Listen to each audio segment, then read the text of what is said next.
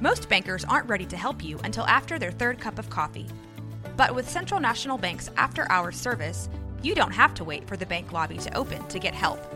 You can contact us from 6 to 8:30 in the morning or from 5 to 10 in the evening, and we'll connect you to a real, live, local person who can answer questions and fix problems 7 days a week. Bank different. Bank Central. Central National Bank. Member FDIC.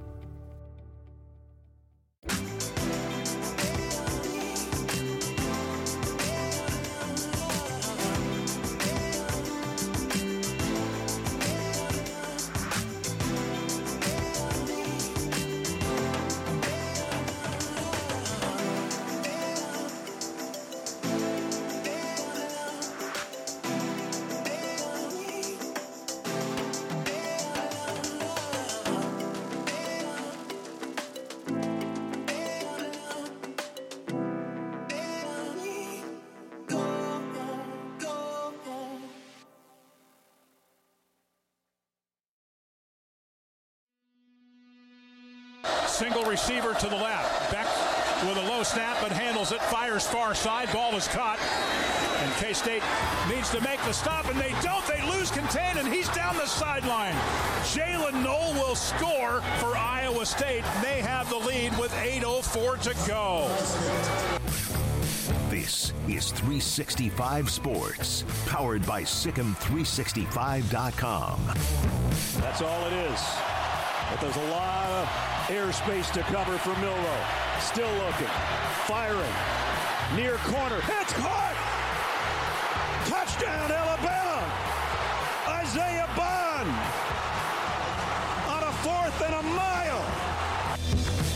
365 Sports is presented by IdealMRI.com. High quality MRIs for $497 or less. IdealMRI.com. Your health is important, so is your budget. Epps motions. Retzlaff's throw. It's brought in by the tight end Rex and then taken away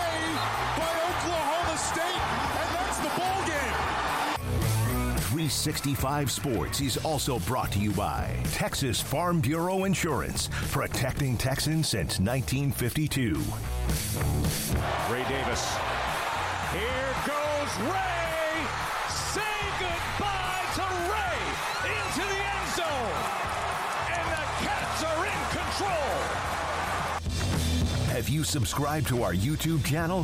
Search 365 Sports on YouTube. Brought to you by TFNB, your bank for life. Another blitz. One on one for Nabers. He's got it. Touchdown. Oh my goodness. By Malik Nabers. 365 Sports is turbocharged by Unite Private Networks. Find out more at uniteprivatenetworks.com.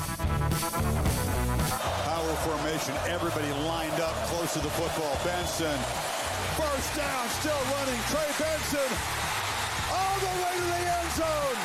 Hat trick touchdown for Benson. Now here's Paul Catalina and Craig Smoak. Smokey will be back tomorrow, but Craig and I taking you through the next three hours. We're loaded guest with guests today and segments and lots of stuff going on.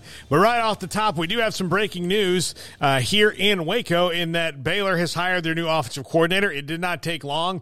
It is uh, former Cal, now twice former Cal offensive coordinator, but also Texas A&M, West Virginia, and former Texas State head coach Jake Spavital. He is uh, on his way to Waco to join Dave Aranda's staff. Dave Aranda will be uh, is scheduled to be here with us on the show tomorrow uh, in studio, so we will ask him about that. I'm not sure about uh, Jake Spavital's availability at this time, uh, so if you're wondering if we're going to have him on, we don't we don't know yet, uh, but we are certainly working on it. But Craig, your thoughts on Jake Spavital, the hiring at Baylor? It is a departure from the offense that they've been running for sure. Uh, yeah, and that's what they needed. Uh, they didn't need to be doing the same thing that got them to three and nine this year and to six and seven a year ago. And it wasn't just the offense that got them there. The defense played their part as well. Special teams even contributed, chipped in uh, where they could. Seemingly, uh, you know, you look back at last game, couple missed field goals, you know, things like that. Everything at one point or another, if not in certain games, all at once was an issue for the Bears. But the offense to me was the the side of the ball where you know that's not Dave Aranda's specialty, and he did need to go outside. Whereas with the defense, he can say, "Okay, I'm going to take this bad boy over, and if we're going to you know sink this thing, then I'm at least going to be at the the wheel for it." But offensively. Um, you knew you needed a shake up there as well. That's not your expertise. Where do you go? Where do you turn to? And there were certain ideas of what they needed. And, you know, uh, up tempo style of offense was, I think, right there at the very top of the list, and, and something a bit more flexible and something a bit more exciting and something that you know guys would want to play in or be able to transition to and you know make a quick impact through you know transfer portal additions and things like that. Uh, the guy has plenty of familiarity with the state of the uh, state of Texas, as you outlined. I don't think that's always a need, but I do think that's a benefit, especially when you know you're going to have to go out there and in the transfer portal. Sometimes a lot of it's like just getting guys to come back home. You know, so. Mm-hmm um, what relationships does he possibly have from his previous stops, but also just his time in the state? What connections does he maybe have to bring in a receiver who's across the country but looking to get back closer? You know, so um, got a lot of different relationships, uh, a lot of different knowledge gathered from these past few years, and I think probably his peak was, you know, the A and M ride, and then to the Texas State job when he first got it. Obviously, that didn't work out in the long run. GJ Kinne's there, but he did a nice job at Cal. Um, you're going to look at the stats and not be blown away like, oh, it's a top 15 offense. It's it's not that, but it is something that. Uh, gives you hope that they can turn this thing around and you know be a bit more productive, be able to score 30 plus points a game on a regular basis. And if you can do that, then I think you look at their their games played this year, and that should help. It's not going to guarantee anything, but it should be you know a nice step forward. So a big hire. I thought that Matt Wells was a very intriguing candidate. I thought for a second there that that just seemed like the most logical choice, especially when you're talking about wanting some head coaching experience. But Spavital has that. Uh, so yeah, he checks a lot of boxes.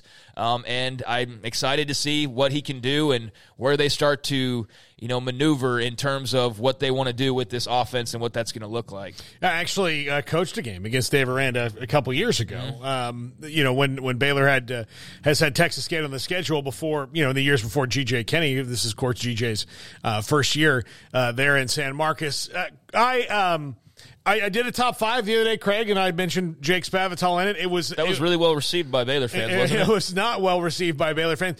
I and I'll tell you this: I don't think that there's a name short of you know um, someone like from the Georgia staff or like that that was going to get people excited. Like Will Stein, yeah, Oregon. like Will Stein, yeah. like that would have been like, oh yeah, they got it. But you know, but that was that would have been unrealistic. You know, like like I, I do think that it's funny how um, oh Dana Holgorsen just get Dana Holgorsen to be the offensive coordinator. You know, the, all right. I mean, you know, like guy just got fired for a job. He you know he left West Virginia for. Is he really going to jump back in that fast? I, you know, um, he's got a massive like he doesn't have to do anything. Like you know, there, it's just kind of a different thing.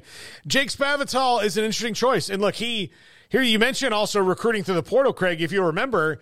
Um, he did. I mean, I think I don't know how badly long term it hurt his relationship with the Texas high school coaches because I'm sure they were mad about it at first. But he did say, you know, he did have that one year where he recruited completely out of the portal. Mm-hmm. So, and that's not what Baylor needs to do this year, like that plan. But they do need to be in the portal heavy. So it seems like you've got a guy who's done some of the things that you need him to do, and you you you don't have like this is not a let's see how this guy can be. You know, Mike Gundy can hire a Division two defensive coordinator and bring him up a little while because you know he's got he's playing he, in his he, second Big Twelve title in three years. Yeah, exactly. That luxury. Yeah, yeah, so he can do that.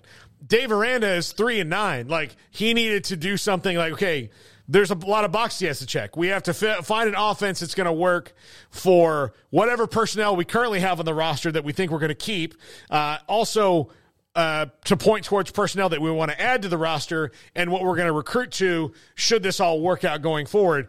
He's got a year to do this. So that's why, to me, Jake Spavital makes a whole lot of sense. I mean, yeah, maybe he pissed off some Texas high school coaches a few years back when that was the approach. It obviously didn't work out well. I mean, nothing ended up working out all that well for him at Texas State, which is why you know that uh, that tenure ended, you know, as as the way that it did. But um, that's how they're going to have to get better. This they're not going to go into the uh, into the regular recruiting circles, and we're going to get our 18 freshmen and our two JUCOs and our you know whatever, and then we're gonna you know focus. No, they they have to be in the portal. That's the only way to fix this thing is to be in the portal and to then develop the guys that you already have on your roster. And sure, there might be a sprinkling of young guys that could come in right away and help you in certain uh, fashions, but for the most part, like I think your team hinges on the portal now. I mean, it hinged on what decision you were going to make here at offensive coordinator and also on what Dave Aranda will be able to do with the defense. But in terms of plugging the talent holes that they have, that's all going to be portal, uh, in my mind at least. And so, yeah, they're going to be very active there. But just in general, you know, that's just part of the deal is getting the talent on campus now, and they have a little bit more, uh, you know, room to focus on that now because they've got a big decision out of the way. This is the big decision. We know Dave is is going to take over the defense. Uh, Matt Powledge is going to stick around and help out with that. But the other question then became, okay, well, who's going to command the offense? We now know it's Jake Spavital, so that's a big box that's checked off. And yes, now you focus on recruiting in the portal and, and doing whatever you can there to, to bring in some talented players to uh, help out the guys that you are retaining, like a Dawson Pendergrass, and the rest kind of remain to be seen at this point. But yeah, I mean, I think it's good news for wide receivers. I think it's good news for uh, your quarterbacks, which right now is basically Sawyer Robertson and RJ Martinez. So they kind of need a third quarterback at this point, so that's part of the to do list. And uh, you know, remains to be seen kind of the wide ranging effects. I mean, for one, is he quarterbacks coach? And if so, what does that mean for Sean Bell? Mm-hmm. Um, I, that's one of the first things that I wondered because Spavital's, you know, typically the quarterbacks coach, so um, that makes you uh, think that there's you know more moves to come and how exactly that will unfold. I don't know, but he, you know, he's had success you mentioned his couple of stints at West Virginia. Um, he's he's been all over the place in, in terms of uh, you know being around kind of the state of Texas and the Big Twelve. So I think he's you know a guy that just makes a lot of sense. He checks a lot of the boxes, and you know hopefully he's the the right guy at the right time at the right place. And for Dave Aranda's sake, he better hope so as well. Yeah, um, I. Uh I think that him arriving is not necessarily good news for Eric Mateos if he wanted to stay because that's a completely different. Like you're talking about big line splits and, and, a lot of different things are going to do with the offensive line. And usually the offensive line coach is the first assistant that they bring on. Um, you know that are a quarterback coach. So we'll see what it means for the. It, it could mean a lot of different things for the entire offensive staff. We, we don't yeah. know. You I know, mean, like, what we know is that yeah. um, Eric Mateos wants to stay at Baylor, yeah. but he's also smart enough as all the other coaches are to understand the situation. So yeah, I don't know anything right now, but you can put two to two, two and two together. Like for example, the fact that Spavital's a quarterbacks coach. Like I don't know if that's great news for Sean Bell, but we'll see.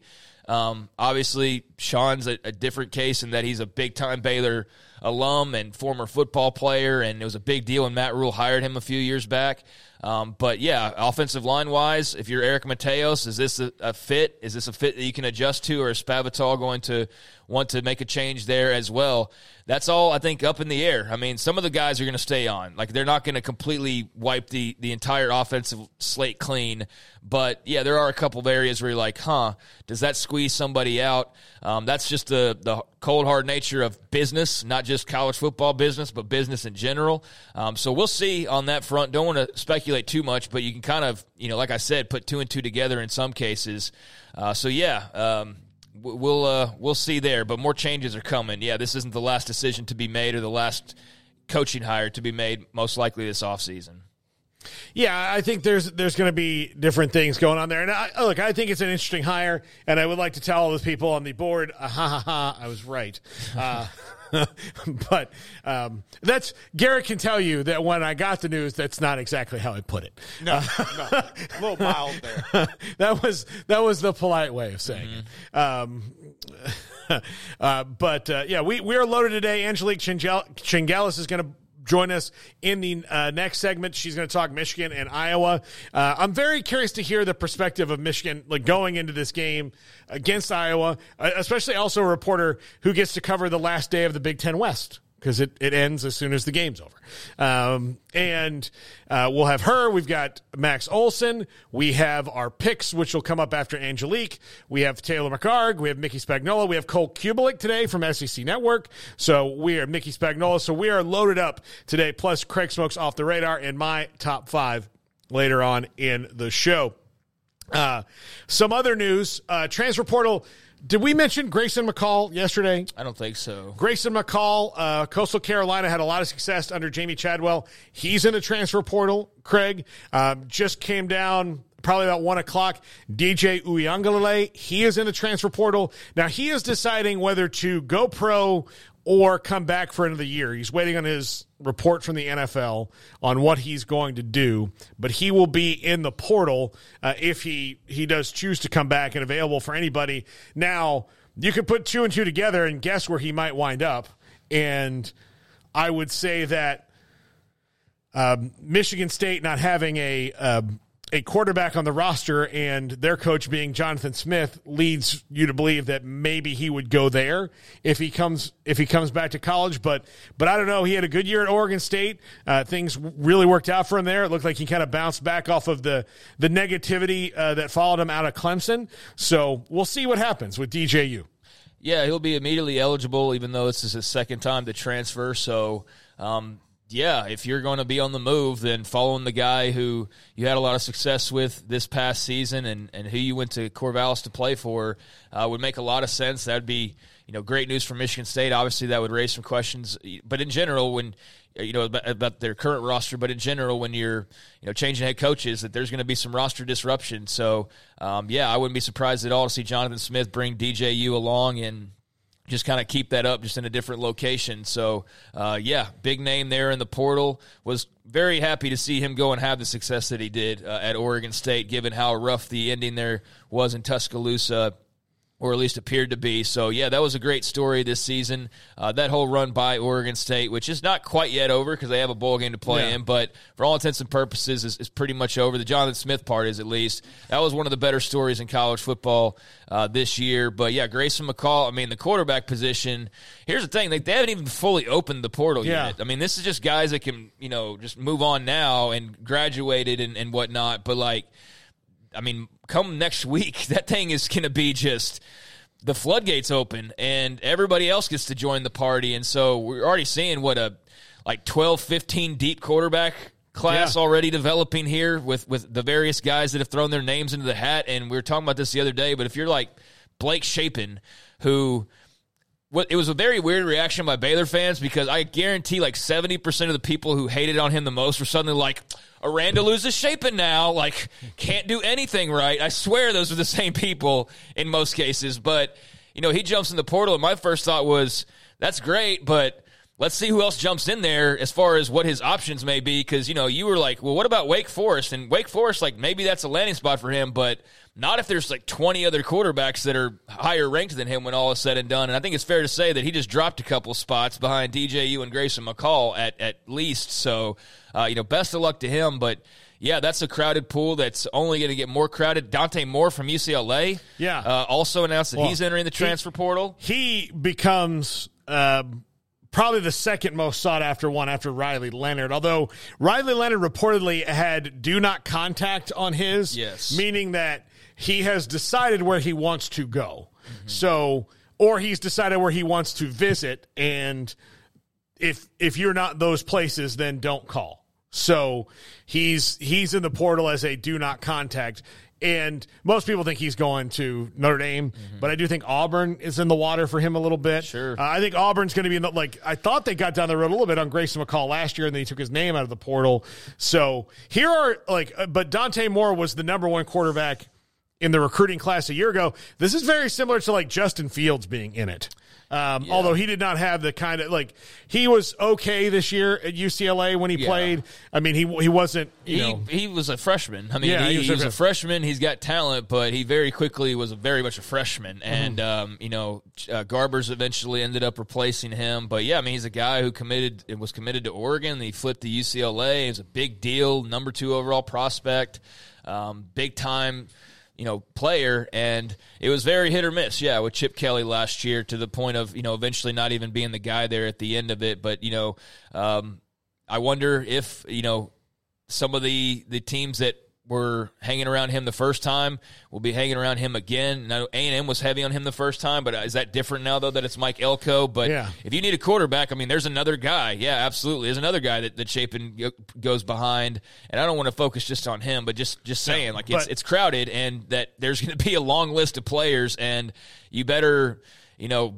Be uh, be smart about that decision because it, it might not end up as, as great as you think because of how crowded it's gotten. But yeah, Dante Moore, that's an interesting one, um, and we'll see you know what kind of attention he gets right away. But uh, he he had some good moments. You see the talent. It's just it wasn't quite there and ready to, to rock right away as a as a true freshman there for Chip Kelly. Yeah, I'll, I'll, I'll throw out, you know, okay, we already mentioned Riley Leonard, Moore, uh, DJU, uh, all in the portal, uh, as is uh, Will Howard, Grayson McCall. Uh, we mentioned him. Um, Gary Bohannon's in the portal. Noah Kim from Michigan State's in the portal uh, as, as the more recognizable name. Look, somebody from Texas like Maalik Murphy Yeah. may Ty- very well end up there. Tyler Van Dyke from Miami's in the portal. Hank Bachmeier, who's been at Boise State and Louisiana Tech. Uh, you might recognize the name. Will Rogers from Mississippi State in the portal. Uh, KJ Jefferson uh, is is in the portal. He's one. Uh, he's an interesting one to me. Um, he has had moments, and Garrett, I know you watched. You've watched him several times. Yeah. Uh, he has had moments where he looks like, "Holy cow, who is this dude?" And then he's had times where Arkansas has not been very good.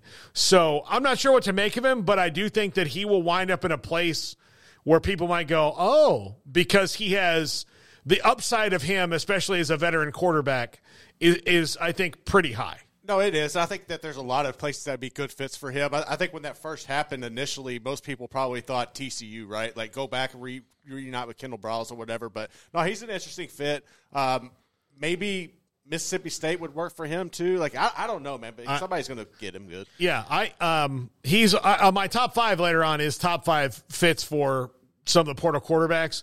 Um, DJU happened afterwards. I'll just say fit for DJU is Michigan State.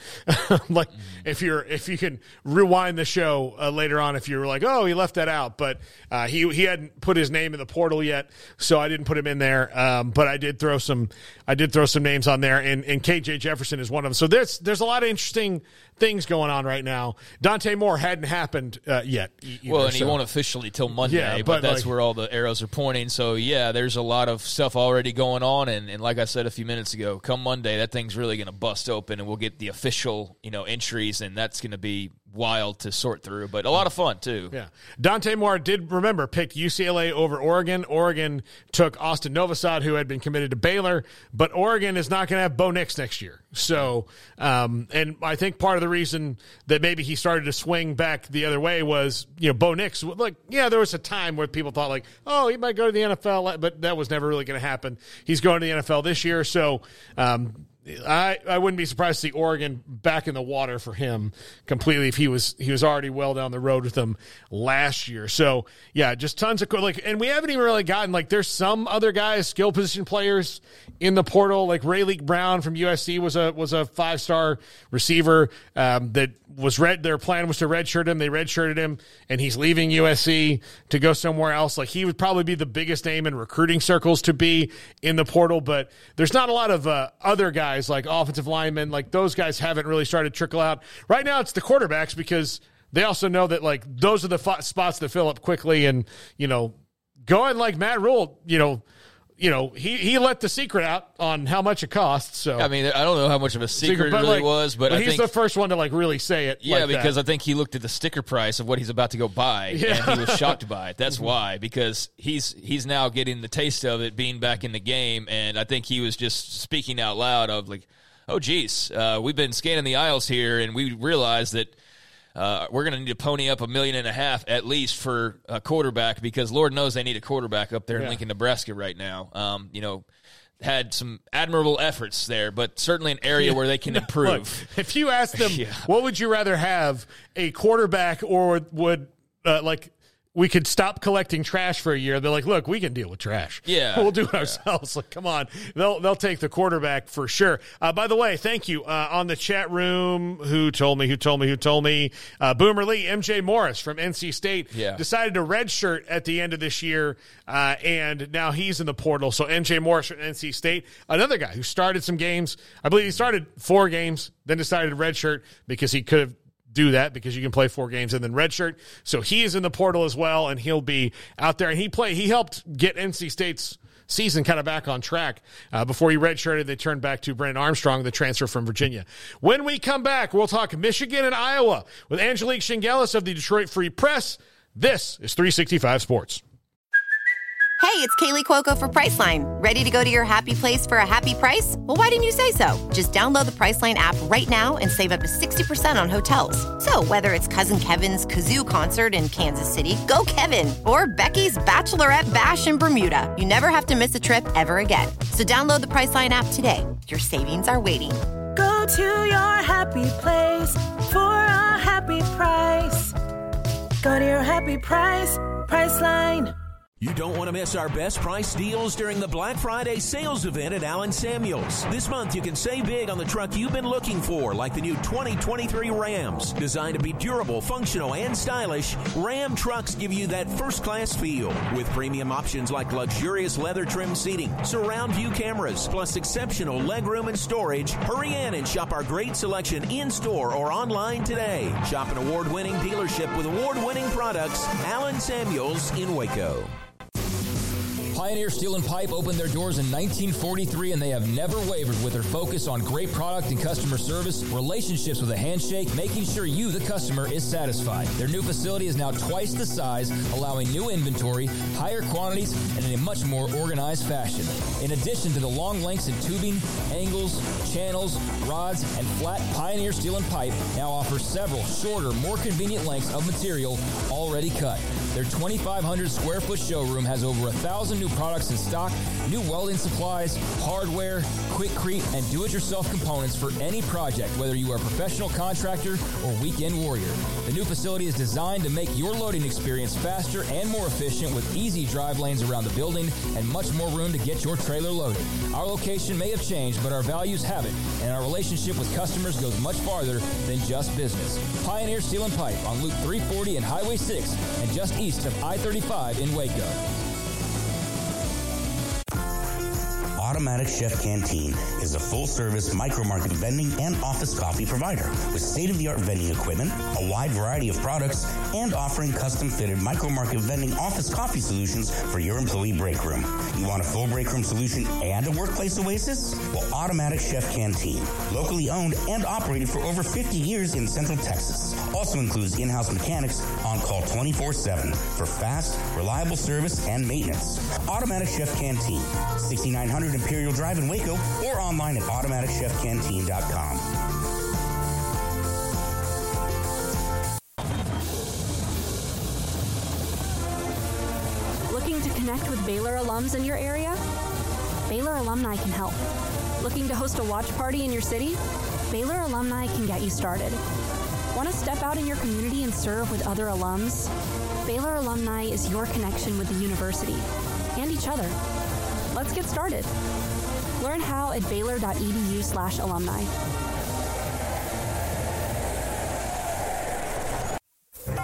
Stepping into a new pair of boots is great, but stepping into the boots of a U.S. Army officer can also add confidence and leadership skills to your son or daughter's career path. There are more than 150 occupational specialties to help them find the best fit for their future. See all the things your son or daughter can achieve in our boots at goarmy.com. U.S. Army Waco Recruiting Company, 254 598 8131 or 254 776 1543. This is 365 Sports. The 3 o'clock hour is sponsored by Waco Custom Marketplace. Meats, sweets, Texas treats, and a cut above the rest. 425 Lake Air Drive, Waco. Welcome back, 365 Sports. Our good friend Angelique Chengelis joins us now, Detroit Free Press. She's covered Michigan for for a very long time. She's one of the best, if not the best, on that beat, and that's why we get her every time we need to talk Michigan in the Big Ten for this show. Angelique, this is a game without a lot of intrigue to it because of Iowa's offense and their and or their lack of offense. Um, where is the where is the excitement in this game for fans? Uh, other than if you're a Michigan fan, them winning the Big Ten and then getting to the college football playoff. Yeah, I think that's pretty much it. I mean, I think it's Michigan fans wanting to win the third straight title and, and having Jim Harbaugh back on the sideline. That's been sort of the big storyline since he was suspended the last three regular season games, wasn't on the field for the the, the Ohio State game last week, which was kind of surreal. Um, but I think that's been, you know, that's what Michigan fans want to see. They want to see them beat Iowa, obviously, and, and secure um, a number one or number two ranking in the college football playoff and, and find out where they're going on Sunday. But yeah, I mean, to your point, it's it, the Iowa offense is just not very intriguing and it's not very interesting. And, and, uh, you know, it's going to be one of these defensive games that, you know, if you like defense, I do. I'm I, I'm really interested in seeing both of the defenses on, on Saturday night. Angelique, what was the game like last week there with uh, Michigan able to fend off Ohio State? Obviously, put themselves in this position. Uh, a lot of heat going into that one. Pretty good contest. What were your thoughts coming out of it? Yeah, I thought it was a really good game, and and Sherrone Moore uh, did a very nice job as the acting head coach again. I mean, he won the last three games uh, as the acting head coach, and um, you know, I think that that probably bodes well for his future at Michigan, and and whether his you know this upcoming contract, whatever's going on with with Jim Harbaugh, will they make him the acting head coach? I mean, pardon me, the the head coach in waiting. I think that's something that that people are are thinking is probably likely for Sherrone Moore. But but yeah, I mean, it was it was a very tight contest. I mean, it, you know, Ohio State had the ball at the end, and I, I really thought they were going to go down the field and score. And and Michigan's defense came up big. And you know, guy I've talked about all season is Jaylen Harrell. I mean, he's he's a disruptive force, and uh, I think Harbaugh called him a tone setter, and he, and he's the one who got in in McCord's face and and disrupted him and, and caused that uh, that that interception that Rod Moore caught for the uh, to seal the win. So yeah, I mean, I, it, it was a very close game. I mean, a little different than the the previous two wins against Ohio State, but you know, it was everything they needed, and and it was magical again for the fans. They stormed the field just like they did two years ago when they snapped the eight game losing streak. So, um, so they certainly enjoyed it. Back to Sherrone Moore for a second. I mean, mm-hmm. Look, Michigan has to kind of be thanking their lucky stars that he's worked out so well in this situation because we, we had you on before just last week, you asked you about Jim Harbaugh and his future, and they're they're not. Um, like you said, just to kind of reiterate that, tying a lot of their their star their wagon to his stars, are they? Well, I mean, I think a lot of Michigan fans really want to see this extension for Jim Harbaugh. I mean, and it was on the table. It was getting close to happening the week that all the Connor Stalions and the sign stealing stuff broke, and then it was it was temporarily withdrawn. And you know, I think that there, I think the the Michigan administrators people have to start looking at well, what is coming? I mean, there is there is the outstanding NCAA investigation from the 2021 violations that they they got the draft of the notice of allegations in January, and I I expect that the NOA will come soon uh, regarding that. And and you know, I, it seems to me that they did self-impose the three games, but I, I think that they will probably be looking at two or three more games suspension for Jim Harbaugh next year for that, the first investigation.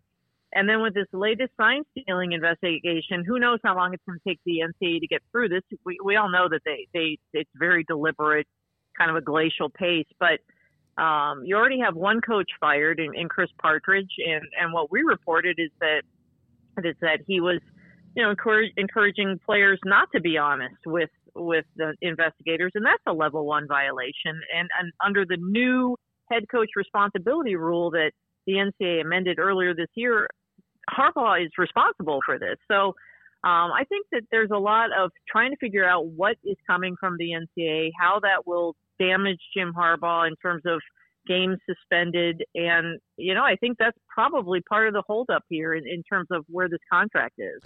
I just asked this as somebody that doesn't know what the, the mood is like up there, um, which is part of why we're obviously having you on. But that always kind of looming NFL threat with Jim Harbaugh, kind of that side ramp that he always seems to have, is that at all in people's minds right now as a possibility because of all the things that are going on currently? Sure, it is, and and there are going to be quite a few. There are already some NFL jobs there, and and there are going to be more. And um, you know, it it is it's dependent on whether an NFL team wants Jim Harbaugh. I mean, you know, and I I, I always bring this up that he's going to turn 60 in December, which you know I don't. I, he is a young 60, but you know you do see this league is getting younger and younger in their in their head coaches. Um, you know, I, I I've got to believe there will be some a, a team with some interest. There has been these last two years the Vikings. He went for the interview in in 2022, and then earlier this year, the Broncos.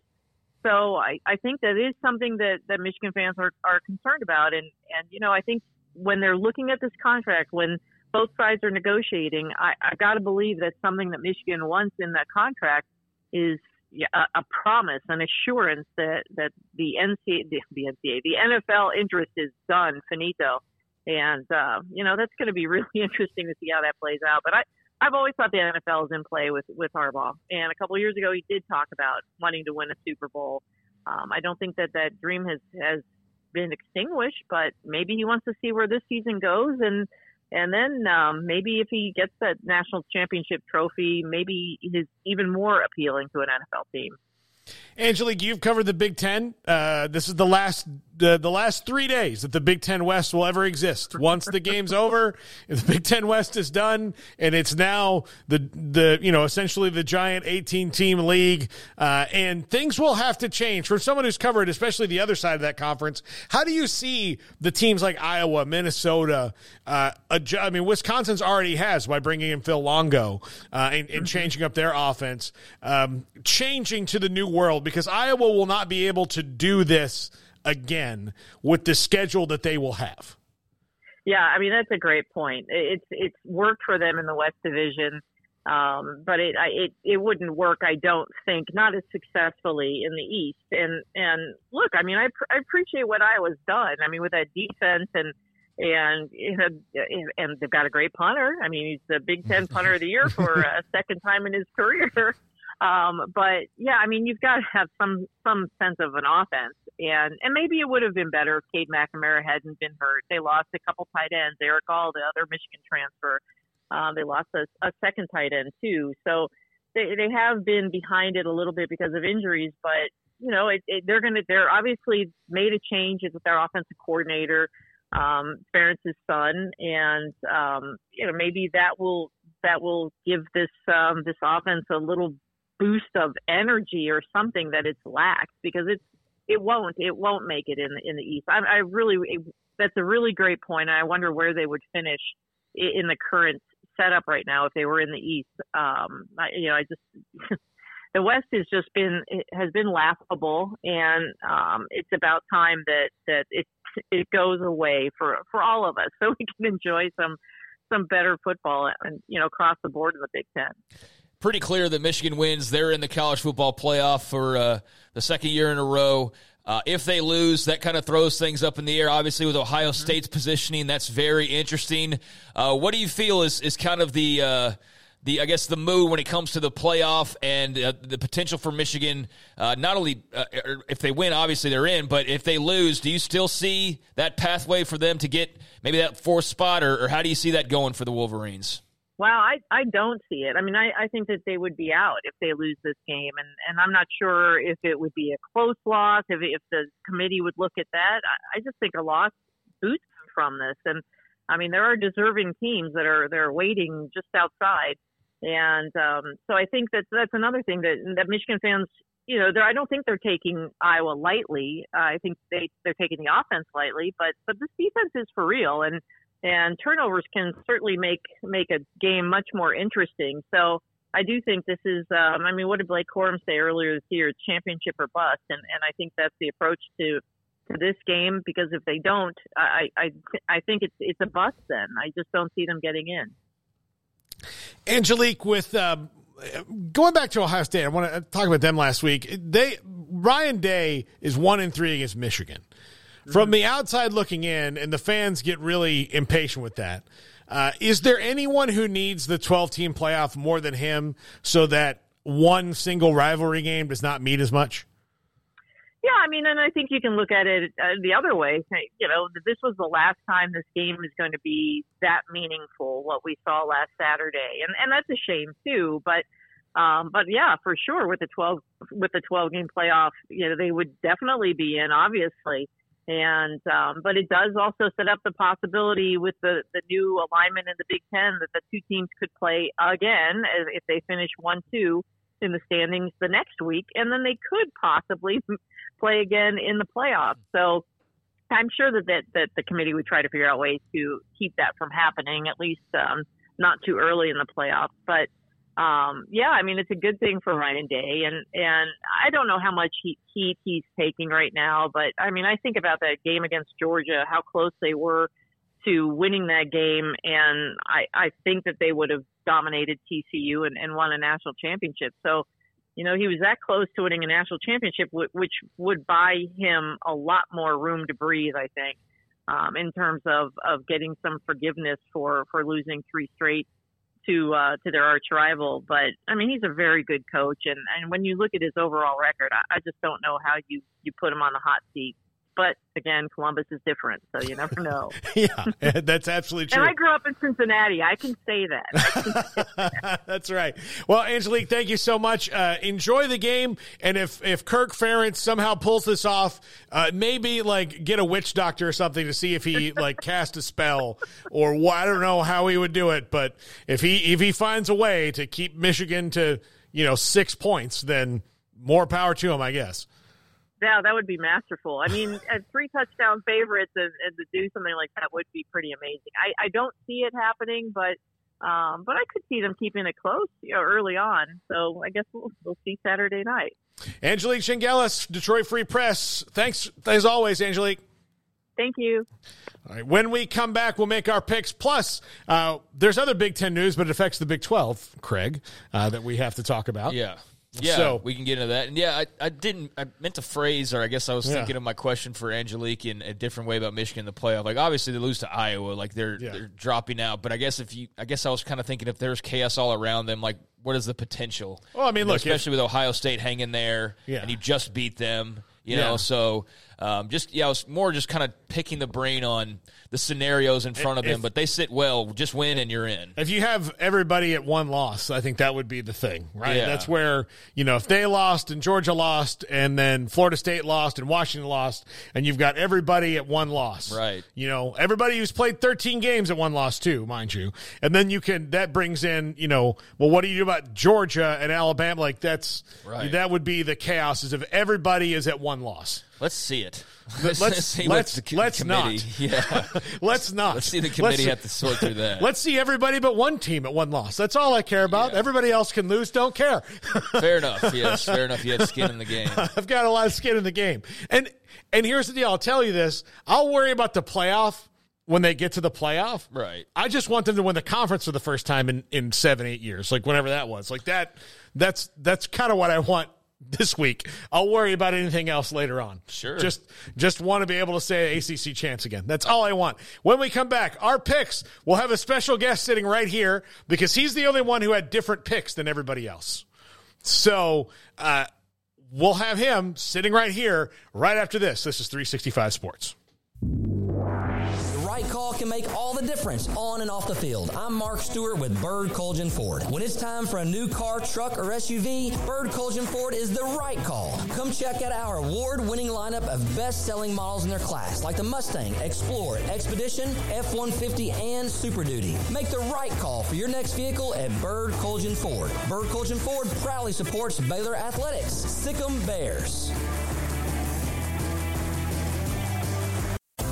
Bears. Ideal MRI, we feel blessed to be part of the Waco community. We're a small family business here in Central Texas. At times like this, the cost of healthcare has never been more important. And unfortunately, significant illnesses and injuries still occur. And that's why Ideal MRI is open and here to serve you through this difficult time. So if you need an MRI, ask your doctor about Ideal MRI. You can schedule online in minutes at idealmri.com or call 833 Ideal MRI.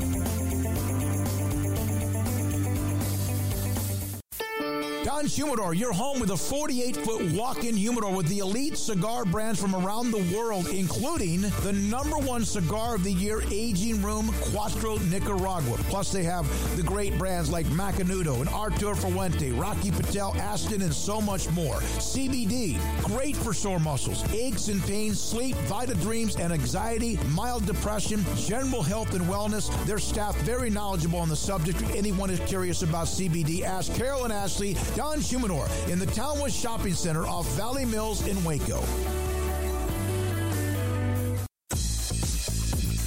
Baylor Scott and White Southwest Sports Medicine and Orthopedics, the team physicians for Baylor Athletics, diagnosing and treating all sports related injuries, including concussions. These specialists also provide orthopedic services for athletes and non athletes alike, whether it's knee or shoulder pain, a wrist injury, orthopedic spine care, and even an arthritis and total joint clinic. Trust the doctors Baylor Athletics Trust. Baylor Scott and White Southwest Sports Medicine Orthopedics wants to get you back in the game.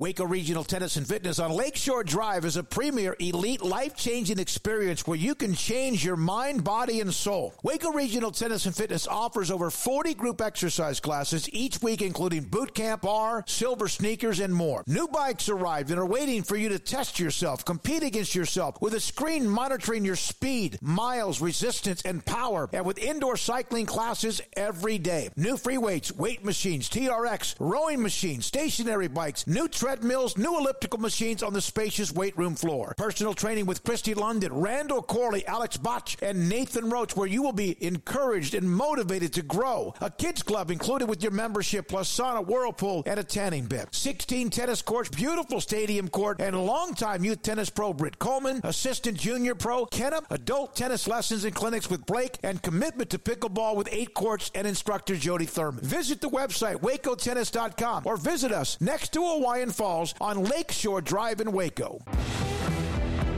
This is 365 Sports. The SicEm 365 app is brought to you by Allen Samuels Dodge Chrysler Jeep Ram Fiat. Come by, let's be friends. Paul Cannon and Craig Smoak and the lovely and talented Emery Winter is going to join us uh, here for our pickup segment. But first, Craig, breaking news on the offensive coordinator front for Penn State. Uh, yeah, there was uh, some rumors that there could be some Big 12 involvement here as uh, James Franklin and company go out to uh, find the, the next OC there for the Nittany Lions. And one of the names that was being bandied about was out there in Lawrence, Kansas, on Lance Leipold's staff with Andy Kotelnicki. And sure enough, I was just writing a little power rankings or mojo rankings thing last night about how that was uh, something to be on the lookout for as far as Kansas's offseason goes. And, well, less than 24 hours later, uh, that move looks like it's uh, going to be happening. Uh, so Kansas now on the lookout for an offensive coordinator as uh, Andy Kotelnicki is uh, heading to Happy Valley to join James Franklin and Penn State. So there you go. And obviously, you know, Jalon Daniels coming back, but then you wonder, like, okay, what is, does that matter? Like, I don't Yeah. know. I'm just saying, does that matter? But obviously, they've had some success with uh, the offensive side of the ball there, so that's that's a loss for KU. But Lance Leipold, I'm sure he'll be able to find a suitable replacement. Yeah, I think he will. And, and look, Penn State needs needs that kind of juice. They need something because their offense, you know, looks fine when they play a team in the Big Ten or that's not Ohio State or Michigan. But when they play the big boys, they just don't score. And a lot of hype for Drew Allar that didn't really turn into much this past season, Yeah. you know, because of you know, uh, uh, I guess just expectations were so high Yeah. for him. But uh, yeah, that'll be somebody that you got to, to turn to as well if you're you're Andy Kotelnicki. So I think that'd be a good marriage there. Yeah, absolutely. And look, you've got a, a highly ra- like this is the highest rated quarterback they've had at Penn State in a long time. You don't want to you don't want to like you want to make sure it's him and not the scheme, right? So like if you've you've kind of exhausted with the scheme because it's not just that quarterback that's not put up big numbers the last few years at Penn State. It's been kind of everybody there, and now you have Drew Allar, who's supposed to be the guy who's helping you take this next step. Especially when you have some of the players that you have, running backs and wide receivers that they they feel they've been better at that just didn't really hit this year a- at all. Noah Singleton too, uh, you know, just a stud running back that they they didn't get a lot of it in the big games, and that's that's probably more scheme than it is talent. I would just say at this point. All right, Emery, how's it feel to be up here? Feels pretty good. All right, good deal. I'm excited. Coming to be the here. main stage, Emery. Emery. All right. Uh, so part of the reason I brought him up here, Smokey, uh, obviously out today, and he'll be back um, uh, at least for the first half of the show. tomorrow uh, before he's got headed to town. But uh, Emery uh, made different picks, and even more different because I got one of them wrong. Uh, I, I I didn't read it right. So let's go through the picks right now. We'll start at the front. Smokey, Craig, and I uh, all picked Oklahoma, and Garrett did as well. You see the records on the bottom. Emery and I are tied. Uh, we will not be tied after this week in any way, shape, or form. Uh, so uh, that is certainly going to be different. Uh, but Emery, I'll let you go first. Why Washington over Oregon? Uh, so it really goes back to yesterday. Whenever we had Tim Brando on, Mm-hmm. he was talking about. I mean, this really doesn't. This really doesn't matter for in this game. But I've just been salivating at the fact that an SEC team might not get into the playoff. and so with the Washington Oregon pick, I don't know. It also y'all were talking about uh, yesterday just how Romeo uh, Adonza, Adonza Roma Dunze. Adunze. Uh, he just always makes plays whenever they need him, and so it, I'm just kind of leaning on that. You know, Oregon's obviously incredible, um, but I just think Washington might pull it out. Craig? Uh, yeah, I, I just think it's hard to beat somebody twice, uh, and I think with the run that Oregon's on, it makes it even that much harder. Washington has been plenty good, but I do think there's, you know, they're at least more susceptible now than they they were the first time around. And uh, yeah, I just think this is more about Oregon and less about. Um, you know Washington per se. I just think that at the, at this moment, if like I said yesterday, we're going like who's the four best. To me, I think the Ducks are among the four best right now. I, for for right or wrong, I, I do believe that. So yeah, I just think they carry in a lot of momentum. Uh, they're playing really, really well. And, you know, Washington's been a bit hindered at times, just kind of a little bit banged up here and there. Um, I'm looking to see if Ja'Lynn Polk can get back to it. A couple games of not getting a catch, but uh, that's a really good player who's not had a, a you know, he's had some drop issues here lately. This would seem like a prime game for him to get back in the fold and, and help out uh, Dunze among others. But this is going to be awesome. You know, I, I just think that uh, it was such a close game the first time around, and now it's not on Washington's field. You know, now it's got bigger stakes, and there's been a few games that have passed by, and I just think the Ducks are rolling. So I'm, I'm going with uh, UO. Yeah, completely agree with you. I think that the Ducks are, are just playing really, really well right now. All right, to the next game. We all picked Texas. By the way, um, uh, I went four and one last week. Uh, Craig went four and one last week. Smokey went three and two. Um, and Garrett went four and one. Emery, you went three and two. So uh, that is where uh, we have done. So everybody kind of picked up on, on Smokey a little bit, except for you. Uh, so um, not that it like you know you we are- tricked you. This isn't for you to pick. This is for us to make fun of you on the show. Put the spotlight on him. uh, okay, so uh, we all picked Texas except for you, Emery, and I'm going to I'm going to God, tease your right. your opinion on this. Yeah, we'll take we'll take an L uh, on this one. I just think that it's a bad matchup for the Pokes. Uh, but Emery, you um, you've grown up a Baylor fan your whole life, correct? Correct. Yes. And you have hated both these teams your whole life, correct? Yes. you had a particularly traumatic experience as a youth at an Oklahoma State game. Am I correct? Yes, they were not very nice to me. Okay. As a kid, as a kid, little kid, not like a youth now where you're 22 years old, like a youth of, you know, like nine, uh, 10 years old. They picked on you then. So I was surprised to see this given your, um, your past with the Pokes and you're, you are an Oklahoma native. Yes. So explain yourself here. Uh, so this one, this was just pure emotion. I mean, I know Texas, they do not, OSU does not match up well with Texas. Um, but I just can't see, I just refuse to let myself believe that Texas will walk out of the Big 12 with the championship. that was, that was purely the reason.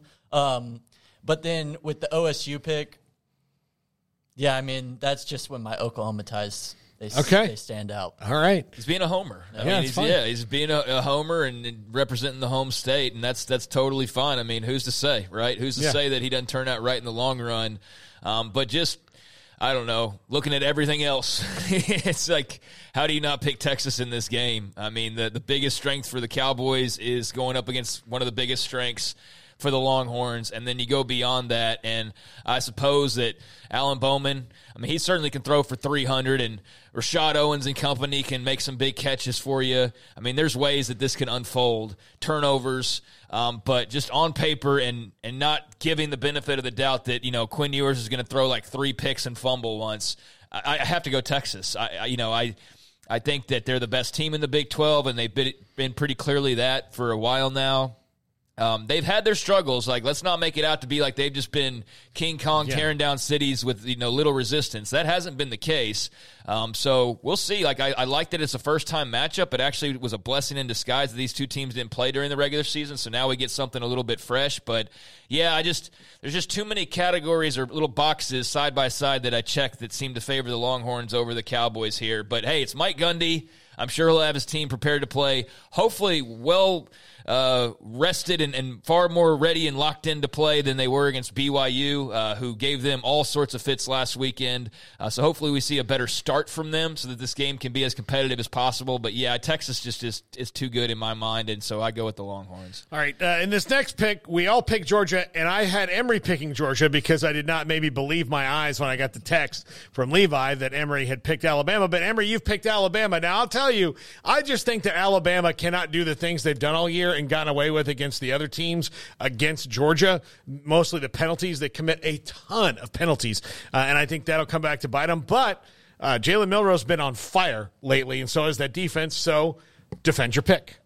Uh, so in the position that I'm in, I wasn't quite sure what the overall records were going to be. Okay. But I figured I needed to make a splash. So I was going risk it for the biscuit. And I just, I mean, the Michigan and Florida State picks, I had to go with Florida State Yeah. because, you know, you. Thank but then Michigan, I just couldn't get myself to pick Iowa. But the other three, I thought, all right, that's where I can make up some ground. So I had a feeling y'all were going to go with Georgia. Yeah. So you are picking Alabama because it says Yes. Georgia, but you're picking yeah, I- Alabama. I, made that Okay. mistake when I, I put it all together. Okay, just to be clear for everybody following along there, uh, yeah, Alabama and uh, and Jalen Milroe have been a, a great story down this stretch run. I mean, the improvement that we've seen from him, especially since that Texas game, has been uh, very cool to see, and very excited about his future. But I mean, Georgia's the juggernaut. I just feel like uh, they're the better overall team. But I, you know, I don't, I don't have a lot of rocket science here. I, I just think that. Um, based on what I've watched from both teams this season, I give the nod to Georgia. But I'm just I, honestly, I just am just so excited to watch this game. I'm so Yeah. thrilled to to watch this on Saturday. Um, so yeah, I give the nod to the back to back champs who will then make their way into the playoff and try to become the first modern day three peat national champions. Uh, I think that that'll be in play, and then we can put to rest the Alabama playoff spot and whether they deserve to get in over Texas and all of that. Uh, I don't think that that'll be a storyline because then the dogs take care of business. But man, what a potential classic we have on our hands. It's hard though against to, to pick against Georgia, even if it is Alabama on the other side. All right, uh, this one we don't need to spend any time on at all. I'll just do what I did uh, a couple hours ago when I asked everybody. No one here smokes crack, right?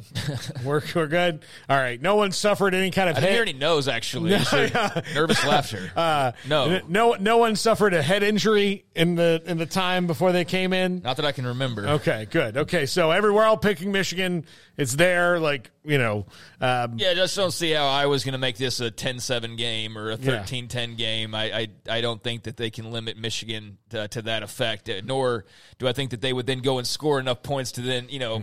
Yeah, I just like okay, say it's hard Mich- to see this one. Okay, say Michigan has thirteen points. Yeah. Are they going to score four, two Right, whole two whole touchdowns? Exactly, Are they yeah. going to do that? No, they're not. Uh, even Emery, in his desperation to get, uh, you know, to make a move, uh, didn't even do this. Florida State and Louisville. Uh, we all have across the board picked Florida State. Uh, I I think this when it comes to Tate Rodemaker. He is he is the kind of the pivotal player of the college football playoff right now in a lot of in a lot of ways. But I think that even though Louisville's defense is statistically better than Florida's, that Louisville's had a better season than Florida.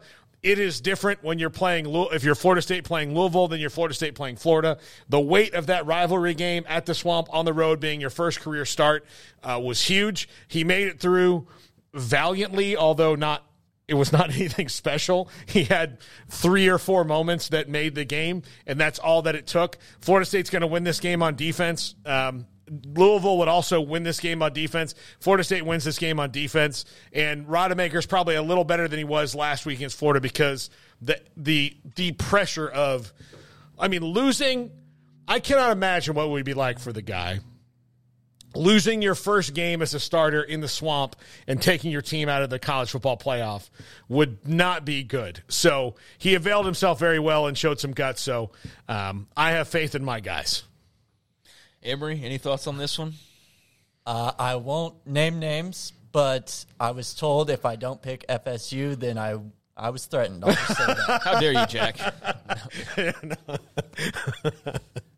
Why is Paul elbowing him over here on the table? Y'all can't see it, but yeah, I I pick Florida State. I mean, they're unbeaten. And uh, yeah, you're right. Tate Rodemaker didn't have the greatest performance in the world, but they were good enough around him. That's my whole beef with the, the playoff discussion. It's like, well, if Jordan Travis isn't playing there, but they went one last week without Yeah. Jordan Travis, and I know it wasn't. Uh, you know, facing Michigan or something along those lines, but they won because the rest of the team's also kind of good. So we're going to punish the good defense. We're going to punish Keon Coleman, or we're going to punish those guys because the quarterback's hurt. I just don't understand that. Um, but look, it's in their hands now. I mean, they're going to make the playoff if they win this game. If they lose, they're not. And and they're also not going to take home an ACC title, and that would be brutal. But yeah, I think it's going to be something similar to last week, where it's uh, kind of grimy and. Uh, it's it takes a little while to separate, but eventually they're going to make a play on defense, or Keon Coleman, or somebody on offense will make you know make a play. I think they're somebody's going to make a play for them to separate, and I think they're just uh, I think they're this is a clear choice for me. If Travis is healthy, obviously it is a very much a tighter choice with Rodemaker, but I'm I'm resting on uh, or leaning on the rest of the playmakers they have on that roster uh, to to be able to to push them over the finish Look, line. two touchdowns from Jaheim Bell this week. You heard it from me right here. Two touchdowns, Jaheim Bell, the tight end. Emery, you did great. I You've- appreciate you've, it. You've got a future. Emery is uh, one of the most valued members of our staff, and now you get to see him. So, uh, and if you have daughters or nieces or next door neighbors that are looking for a handsome young man, My DMs are open. Teams there, you are go. open. there you go. At Big Sexy Thirty Two on Twitter. yeah. he's he and he's worth he's worth tens of millions of dollars. Yeah. One day, If he if he gets these picks right though, we'd have to bring him back for the victory lap Yeah, because my gosh, sure. that'd be a lot of carnage this weekend, but it would be a lot of fun to watch. Absolutely. When we come back, Max Olson of The Athletic. This is 365 Sports. Call can make all the difference on and off the field. I'm Mark Stewart with Bird Kultgen Ford. When it's time for a new car, truck, or SUV, Bird Kultgen Ford is the right call. Come check out our award-winning lineup of best-selling models in their class, like the Mustang, Explorer, Expedition, F-150, and Super Duty. Make the right call for your next vehicle at Bird Kultgen Ford. Bird Kultgen Ford proudly supports Baylor Athletics. Sick 'em Bears.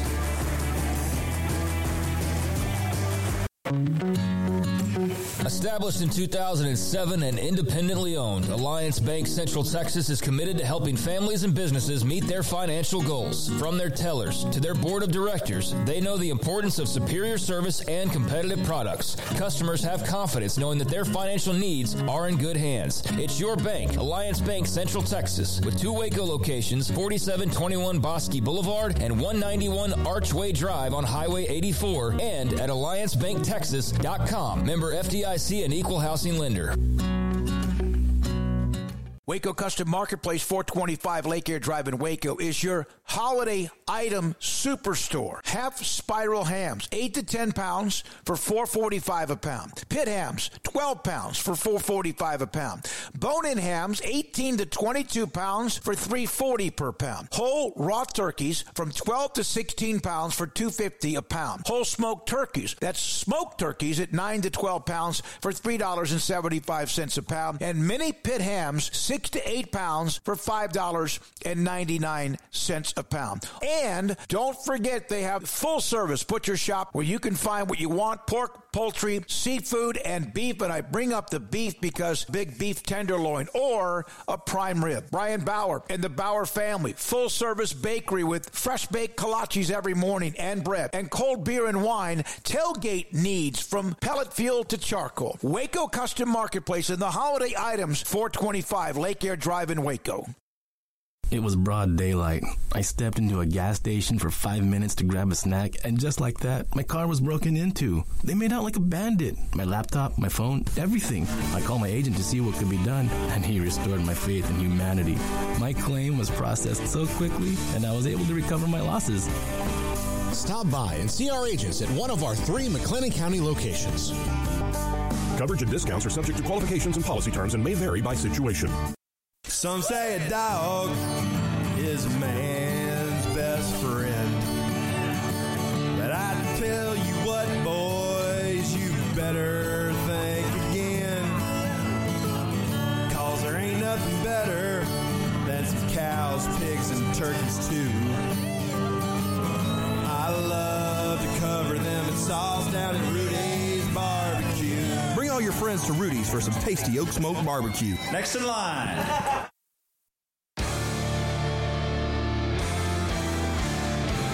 This is 365 Sports, powered by SicEm365.com.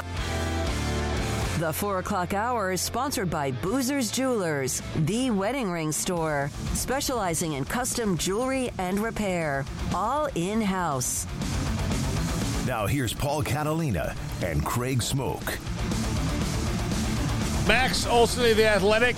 Uh, very nice to carve out some time for us today because uh, Max is, I know, like, you know, Mike Norvell or Lane Kiffin can claim to be the portal king, but Max is the true portal king because he has to monitor all of it for the Athletic, and it is portal season.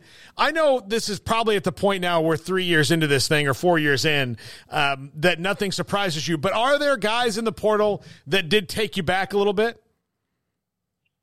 Um, I I think there are names that are going to enter the portal in the next few days that will surprise some people. Yeah, I mean, I think there's just a lot of a lot of rumors right now, um, especially this quarterback market. I think it's it's it's extremely active right now and uh, is about to get crazier. Um, not just with the underclassmen that'll enter on Monday, but uh, but over these next few days, the guys that are grad transfers. Um, surprises, no. I mean, I think we're still, you know, this this phase before December fourth is really primarily grad transfers because um, they can enter at any time, and then it's really guys leaving programs where they, they just had a coaching change. So uh, in some ways, you're not surprised by some of the groups of players you're seeing. Some of these schools that are getting pretty hit hit pretty hard, like a you know an Indiana or Middle Tennessee or UTEP, you know that had coaching changes.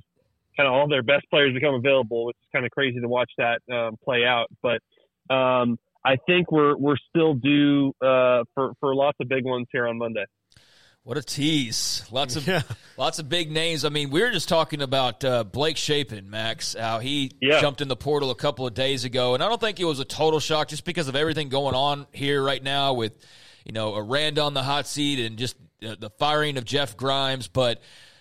He jumped in a couple days ago. You know, maybe he's a top ten transfer quarterback at that point, but I mean, shoot, DJU jumps in, Dante Moore jumps in. I mean, he might be like top twenty now. He might be top thirty come Monday. I mean, it's it's kind of insane that quarterback market, and um, I guess no end in yeah. sight uh, as you're referring to there. Yeah, no, it's and it's funny. It's like um, I think you're probably right. That's probably the right way to sum it up. There's just been a lot of um, of pretty proven guys that have that have hit the portal in the past uh, you know 48 hours that would probably move Shapen uh, down that list. Um, although I think in the right spot, uh, I think he could be pretty productive. But you know, it's funny, guys. Like uh, Jake Spavital gets gets hired today, and probably the first question for him is, "All right, who are we getting at quarterback?" And it's like, let me get in the building first and see what we've got. Right? I mean, it's just, but it's such a moving target. All of this stuff. I've talked to lots of coaches who are like, "Yeah, we're we're we're in the market for a quarterback. We're not sure who the OC is going to be next year, so we've got a lot to figure out here."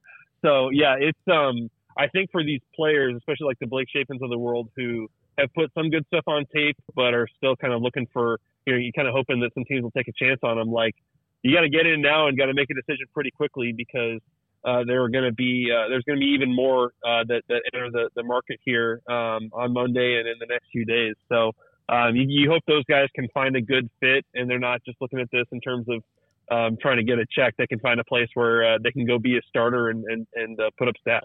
Well, you mentioned his name, Jake Spavital. The news coming down today that he will be the man to uh, take over the Baylor offense post Jeff Grimes and, and post Blake Shapen, most likely as well. Um, your thoughts on him, Max? Uh, has been around Texas quite a bit, been at Cal most recently, but what do you think about that choice by Dave Aranda and the change uh, in direction there? Yeah, I'm a big fan of Jake Spavital. I thought that um, you know got to know him a little bit when he was at West Virginia, and I thought you know certainly you saw in, in their build up in Dana's final years there with Will Grier.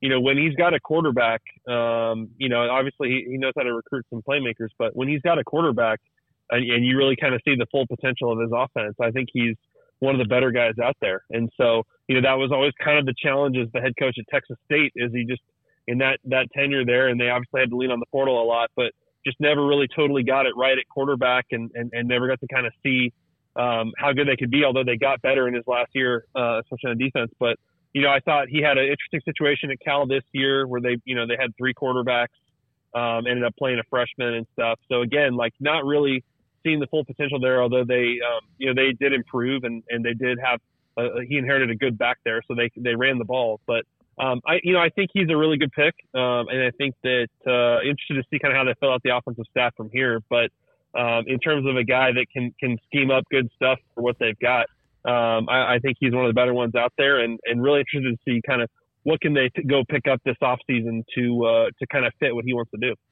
Max, what do you?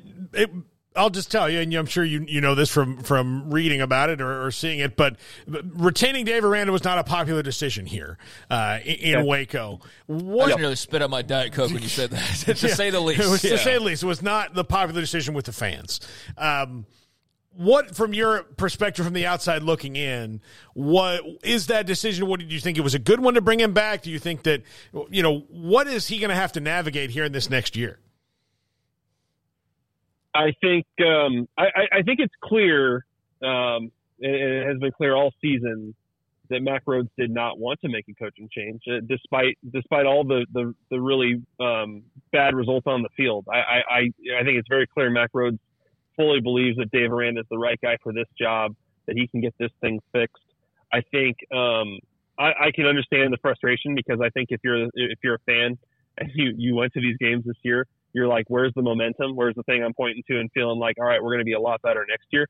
I I understand like the the belief of like, oh man, there's there's good young players in this program and guys they had to roll out this year and play as freshmen and you hope that they're they're better a year or two now and you kind of just had to take your lumps this year. And look, that's also kind of where the Big 12's at, right? I mean, there, there's just not easy games on the schedule anymore, and there's certainly it's not going to get easier next year. But you know, I, I think it's a really critical offseason um, for for a staff that's had a lot of turnover under Dave Aranda um, already, and, and, and so I'm curious to see. You know, I think Spavital's a great pick. Um, I think they're going to have to you know be pretty aggressive here in terms of upgrading the roster to get it competitive uh, with with the rest of the Big 12 and and be more aggressive in the portal. And that's probably going to be expensive, but that that's that's what you got to do. And uh, you know, I think I for what it's worth you go look at West Virginia this year. I mean, no, no that fan base did not want Neal Brown back either, um, and, and in a lot of ways was rooting for him to fail at, at, a bunch of points this season. And they went eight and four. They believed in uh, you know that they were heading in the right direction despite some of the players they've lost. And Neal Brown took over play calling on offense and, and was like, I'm going to go out my way if I'm going out. And uh, and things got better, right? And the and the schedule was a little bit easier for them this year, but you know, things got better. So it's not impossible that this thing can get turned around. I don't think this is necessarily doomed. There's an example of it in the conference this year, but man, it's going to take a lot of hard work to catch up to the rest of the conference.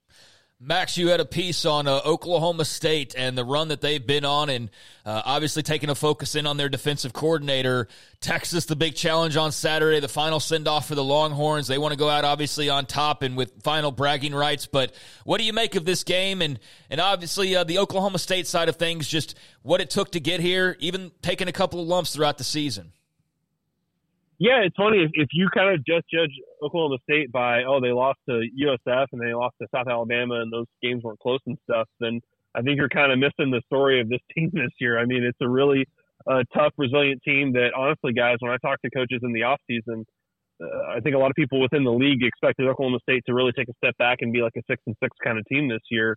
uh, just based on what they lost. But uh, it's a testament to Mike Gundy uh, making a lot of the right moves this offseason. I thought that, I, like you said, I wrote about Bryan Nardo, their DC that they brought in from uh, Division Two Gannon, and look, their their defense has not been lighting the world on fire this year. Uh, but they have found a way to win some close games, including against Oklahoma and, and that last one against BYU. And um, you know, been impressed by the progress they've made over the course of the year. Alan Bowman was was not a very sexy take out of the portal, but certainly has been good enough for them this year. And you know, when when you find a real special player like Ollie Gordon, that obviously makes things a lot easier. So really been impressed by the run they had this year. Um, I think there's a lot of guys that, that, that could have deserved uh, Big 12 Coach of the Year, but uh, I, I certainly understand the argument for for Gundy. Uh, you know, for them to get this far um, this year, I think a lot of people did not expect it, and uh, you know they're a big dog this weekend. But it, it, very interested to see if they can uh, uh, make Texas sweat. Max, uh, I know you got to go. Uh, we'd, we'd love to talk to you for like 20 more minutes, but thanks for having like it is portal season. And like I said, you're the portal, you're the real portal king. So uh, in, enjoy the weekend as much as you can. I know you're going to be insanely busy, but Max, thanks for, uh, for hopping on. Uh, we'll talk to you again next week if you're not like just swamped in, in stories that you have to write. Well, that's, that's very kind of you guys. There's lots of, lots of good experts out there on the portal and now I must uh, I must go return to the portal. Farewell. Best of luck.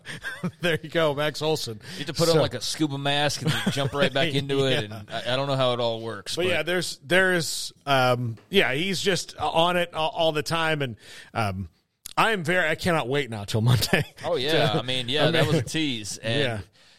I, am just thinking of the quarterbacks. Um, that have already jumped in. I mean, Riley Leonard, pretty much uh, yeah. they're at the top of the list as far as the, the proven kind of guys. Uh, there's others too, obviously. DJU, we just talked about him. Will Howard. Will I mean, Howard. I mean, there's there's numbers of guys, a number of young, you know, potential guys like Dante Moore, who we just talked about. Some guys kind of in the middle. Um, where you wonder how much more you can get out of them, but they played a lot, like Blake Shapen. So yeah, I mean that's already all underway. But you were right in that it seems it's very quarterback heavy so mm-hmm. far, and he just seemed to indicate there will be more quarterbacks jumping in. And look, uh, a lot of guys looking for opportunity. There's only one starting spot on every team, mm-hmm. and you know for those teams that have three, four scholarship guys, I mean something has to give eventually. You know, uh, Maalik, uh, Maalik Murphy. I mean, does he jump? There's there's rumors, but then again, you know maybe not. But that's that type of a situation that you look at and go like, yeah, somebody's got to leave there, right? Like somebody's got to eventually jump in if they want to play, especially if Ewers is coming back. Yeah.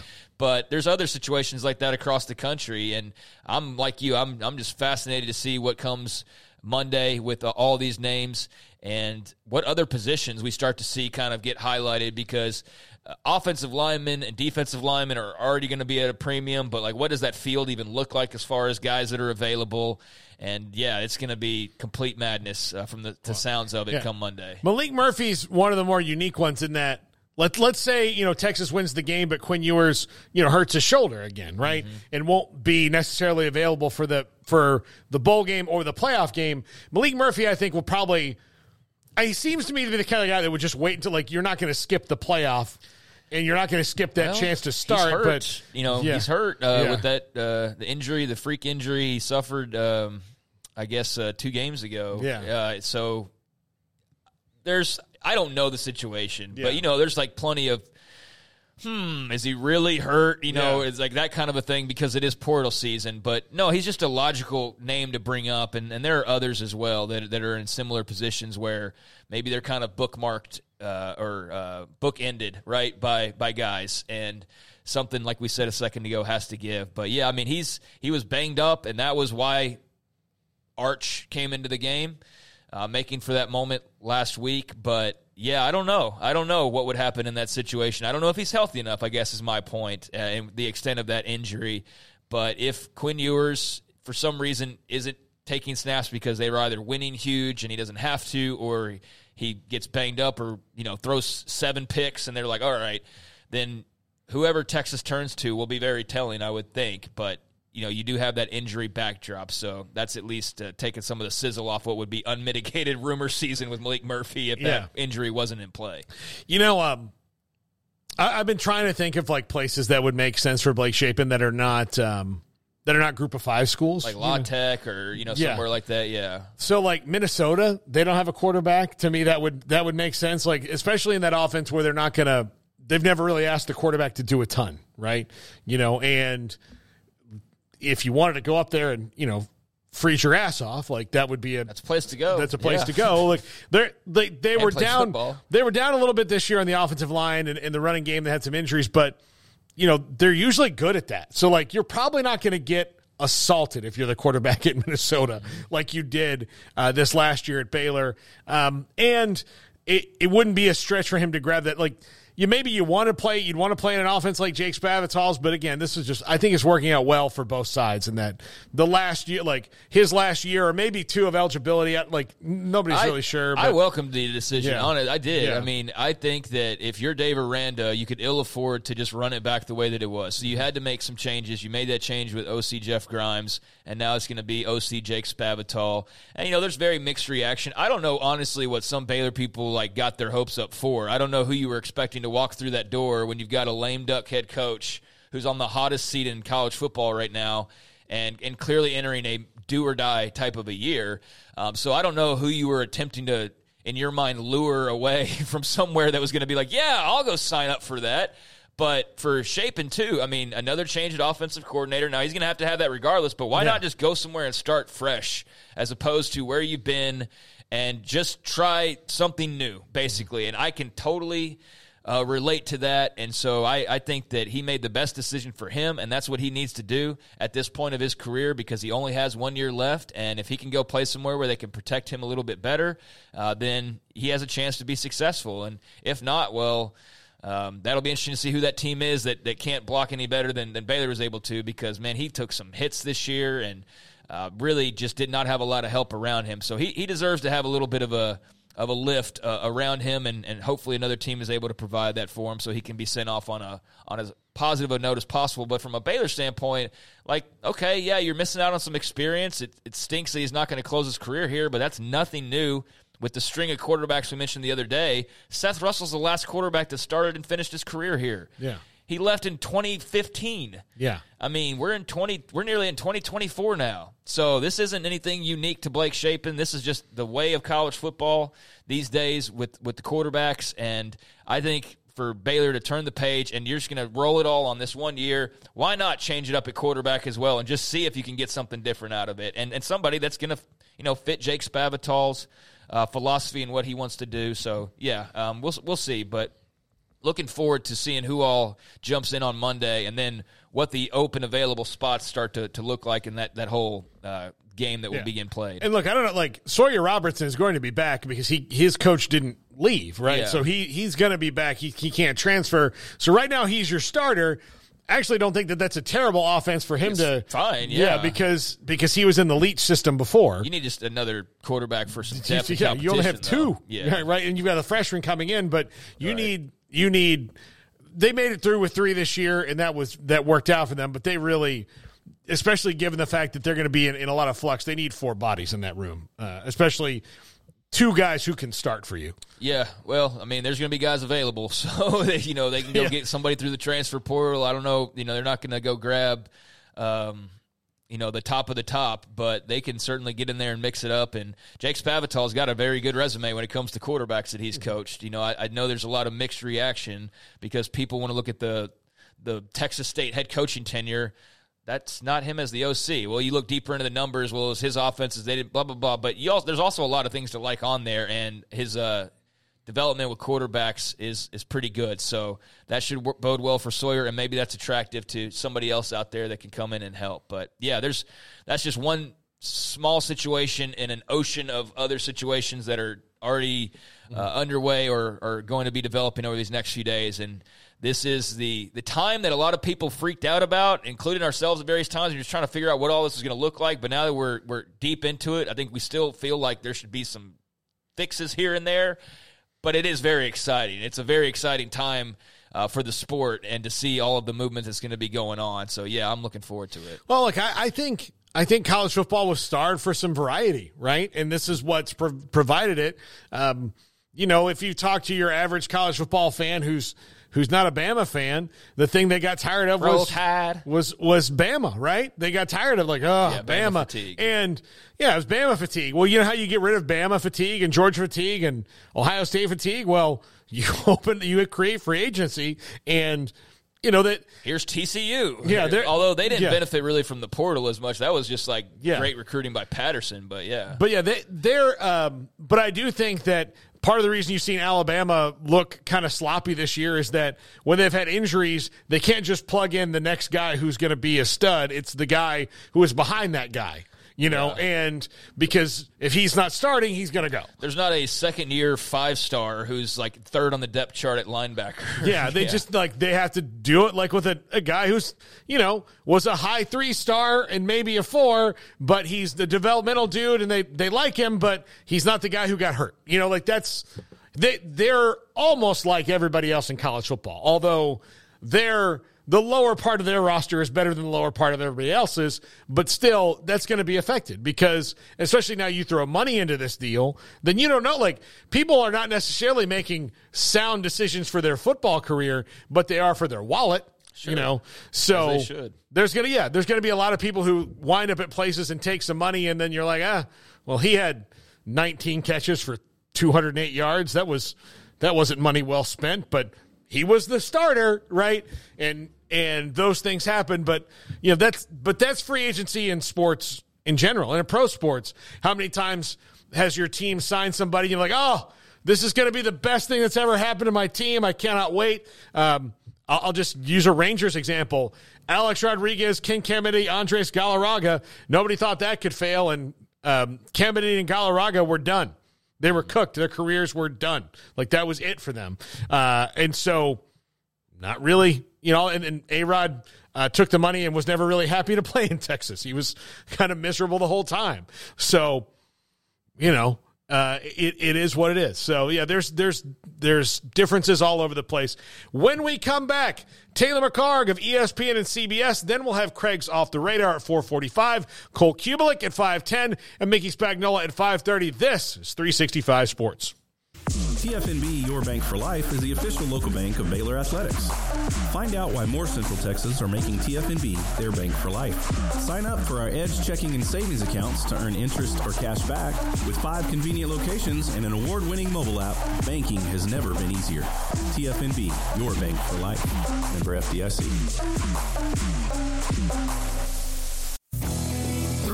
Brewing Company has 16 different beers on draft with a new beer every Friday. It also offers two air-conditioned tap rooms, a large indoor beer hall, a second floor mezzanine offering a great overview of the brewing company and equipment and patio where you can relax under the shade. Plus, you can now experience the new Three Nations Beer Garden Grill on our shaded patio. Grab a cold beer and enjoy a bite from our freshly prepared and delicious menu. Street tacos, quesadillas, freshly cooked burgers and dogs, and veggie burgers too. Nachos and so much more, all prepared and cooked on site. So come visit the award-winning Three Nations Brewing Company on East Vandergrift off I-35 in Carrollton.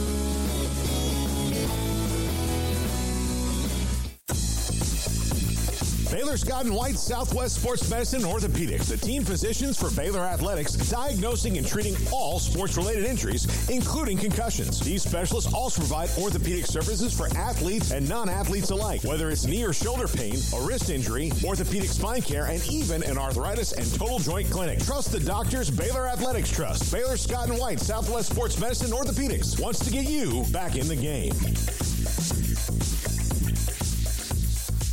With so many companies and policies out there, it gets so confusing shopping for insurance, and I never know if I'm getting the policy that's right for me. Luckily, I met the team at the Niche Group Insurance Agency. With the Niche Group, you can go to one company and get access to coverage options from many insurance carriers, and you get to speak to a real person about your specific coverage needs. With the Niche Group, I know I'm getting the right coverage at the right price. If you need insurance, talk to the experts at the Niche Group at 1 800 258 8302. This is 365 Sports. Samantha Duvall, TexasBeefHouse.com. I'm David Smoke. And how about the success of your auction? So good, right? With all of your great product, your aged Wagyu and more, that you're going to do something similar at the early part of December. Yeah, so we had such a good auction that we feel like we found a different way to sell our beef. So On December 1st, we're going to do a silent auction, and it's going to be all online at cci.live, and it's going to last from December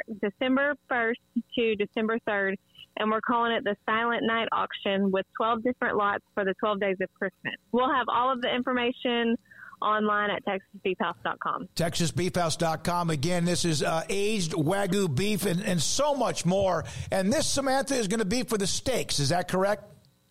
Yes, it'll all be for different packages that are full of steaks, skirt steak, flap steak, flat iron. It's going to be a variety. That way, it's kind of like a Christmas package. All of our hamburger and sausage are still available online. Um, and you can use gift cards not only online, but you'll also be able to use them for the auction. So once again, TexasBeefhouse.com. Such an incredible auction that he experienced. And now again, Samantha starts December 1st for three days. Is that correct? That is correct.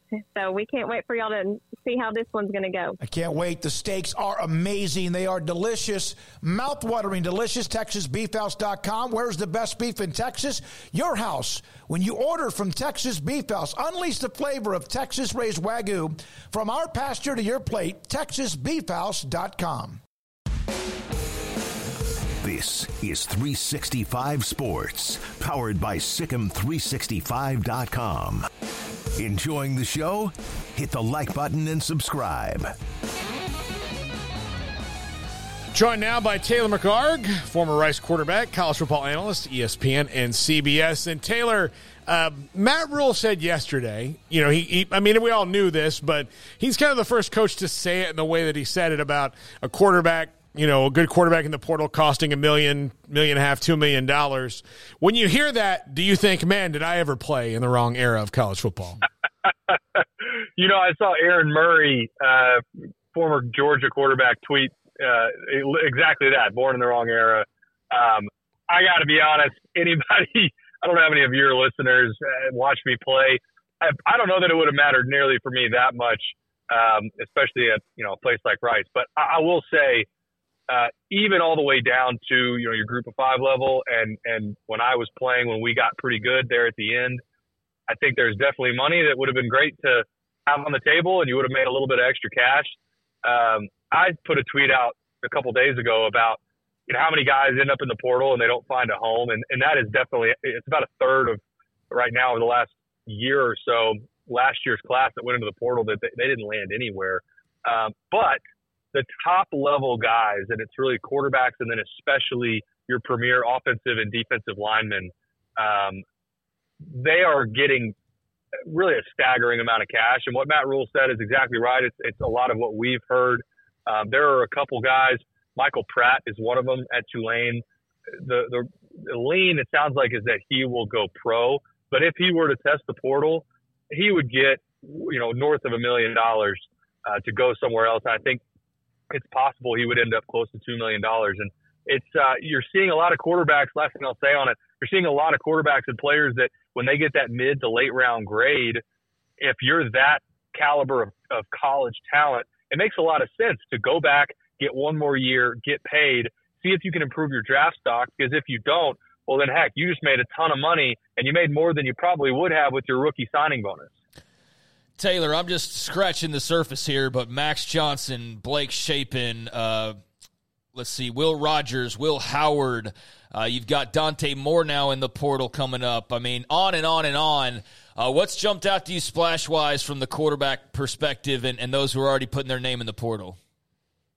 Yeah, Riley Leonard is interesting, uh, and he had the the do not contact tag on his, so you wonder if that's if he if he's following Elko to A and M, or is he? You know, the rumor is that he's also very interested in Notre Dame. Uh, DJ Uiagalelei goes in the portal today. I think that's a guy that um, in a pro style system, I think he would make a lot of sense for Big Ten style teams, physical type teams. And then also Cam Ward to stay on the West Coast out of Washington State. It's been rumored that there's uh, multiple, more than five schools that are offering him more than a million dollars to come play for for them. So uh, those are some of the names at the very top. But you know, it goes all the way down. Uh, Rice, the last couple years, has gone out and got guys in the portal. Uh, JT Daniels uh, had a pretty good season for them. He's moving on. They'll go to do that again, and you just see the trickle down from you know the, the top level quarterbacks at the top programs it goes all the way down. There's been a handful of schools that you see every one of their quarterbacks at certain schools enter the portal. I think Indiana had a few. Uh, basically, anytime your coach leaves, by and large, you're seeing multiple quarterbacks and a lot of the skill players go in the portal as well. All right, Taylor, that's championship week. Uh, we have potential chaos in the playoff like maybe we've never had before. And this is the last year where it will be this chaotic because the 12 team playoff comes to uh, release us from our strain next year. I'll start with this hypothetical. If Florida State wins, but wins ugly, does the committee have any justification of keeping them out? The, the justification in any normal season, I would have said no. Mm-hmm. But the justification, the key that we heard from from the committee on Tuesday night show was that their responsibility is to put the four best teams in, not the four most deserving teams.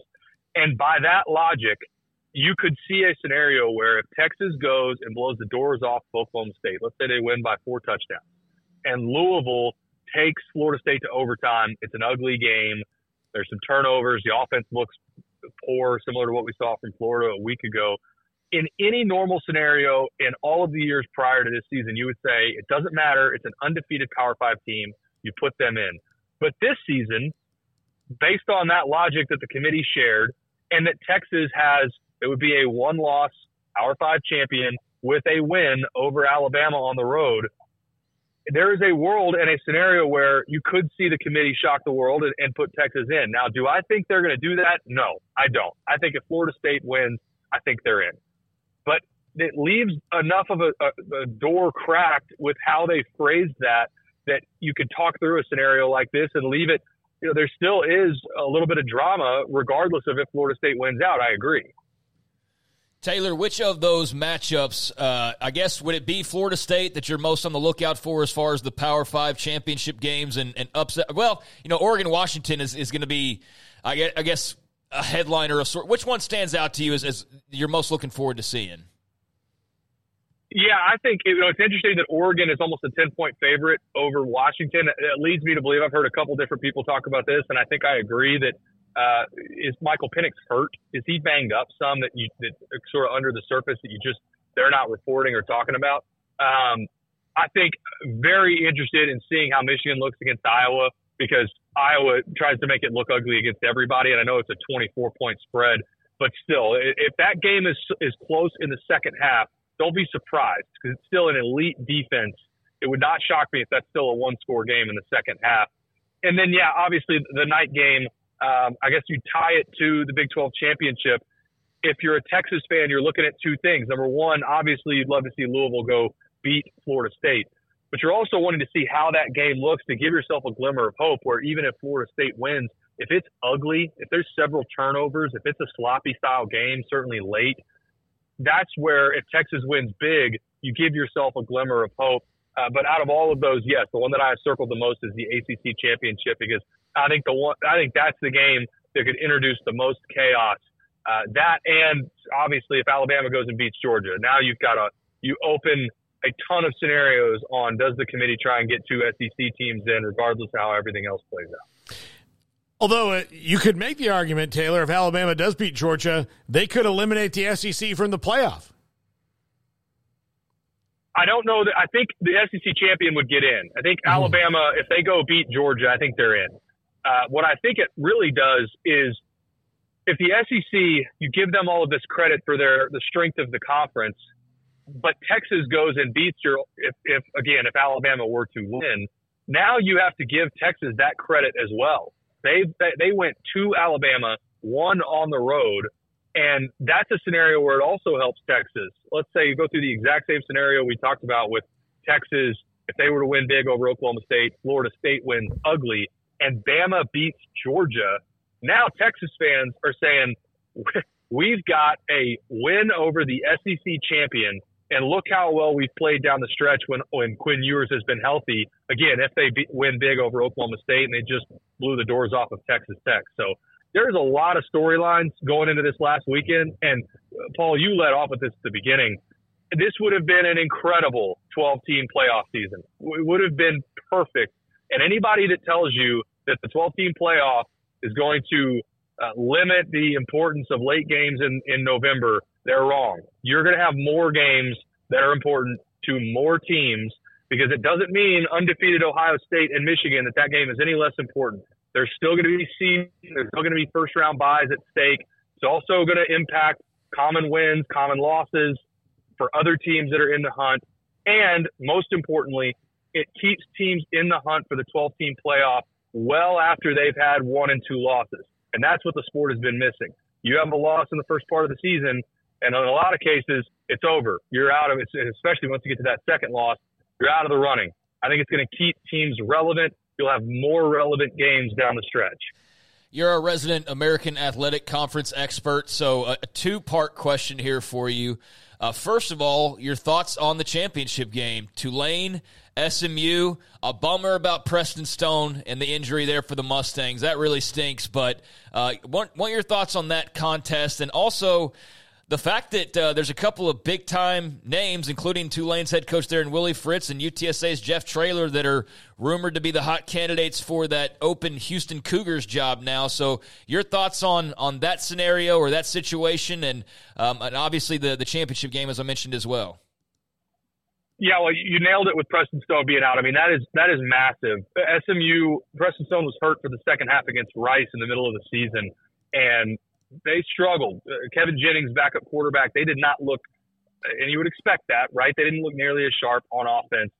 And that Tulane defense, I think they've got by far the best front seven, or certainly the front four, best front four at the group of five level. And there are a lot of Power Five schools that would like to have the defensive line that Tulane has.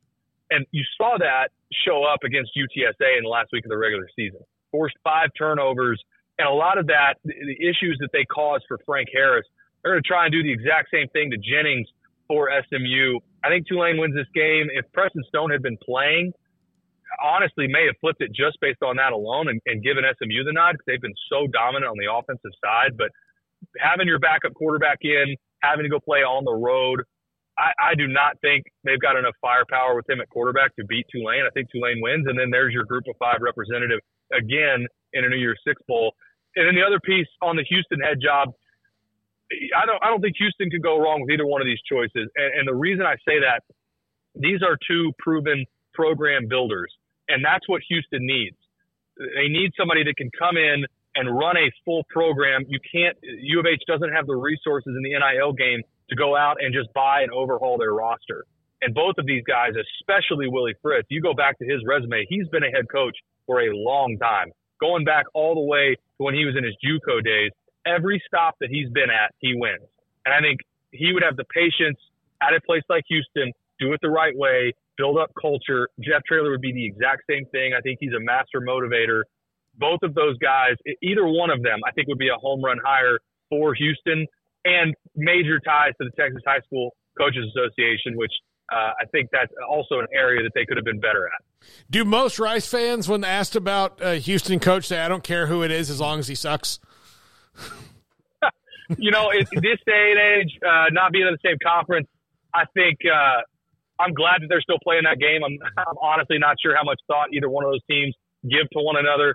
Um, I think it would be great. I would pull for either one of those teams, and I love Dana as well. But I would pull for either one of those guys in Willie Fritz or Jeff Traylor. We've had both of them this season. They're, they're really uh, a joy to talk to, and you can tell their kids love them.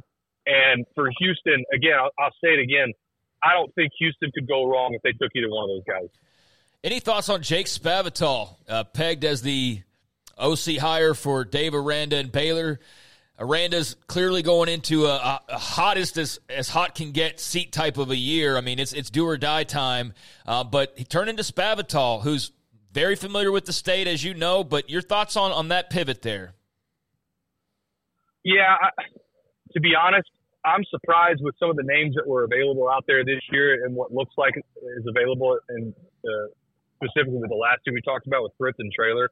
I got to be honest, I'm surprised that Baylor held on to Aranda for one more season. With the way that they look this year, the way that recruiting looks coming in behind him, uh, the portal support in Waco right now, man, I thought that they would move on.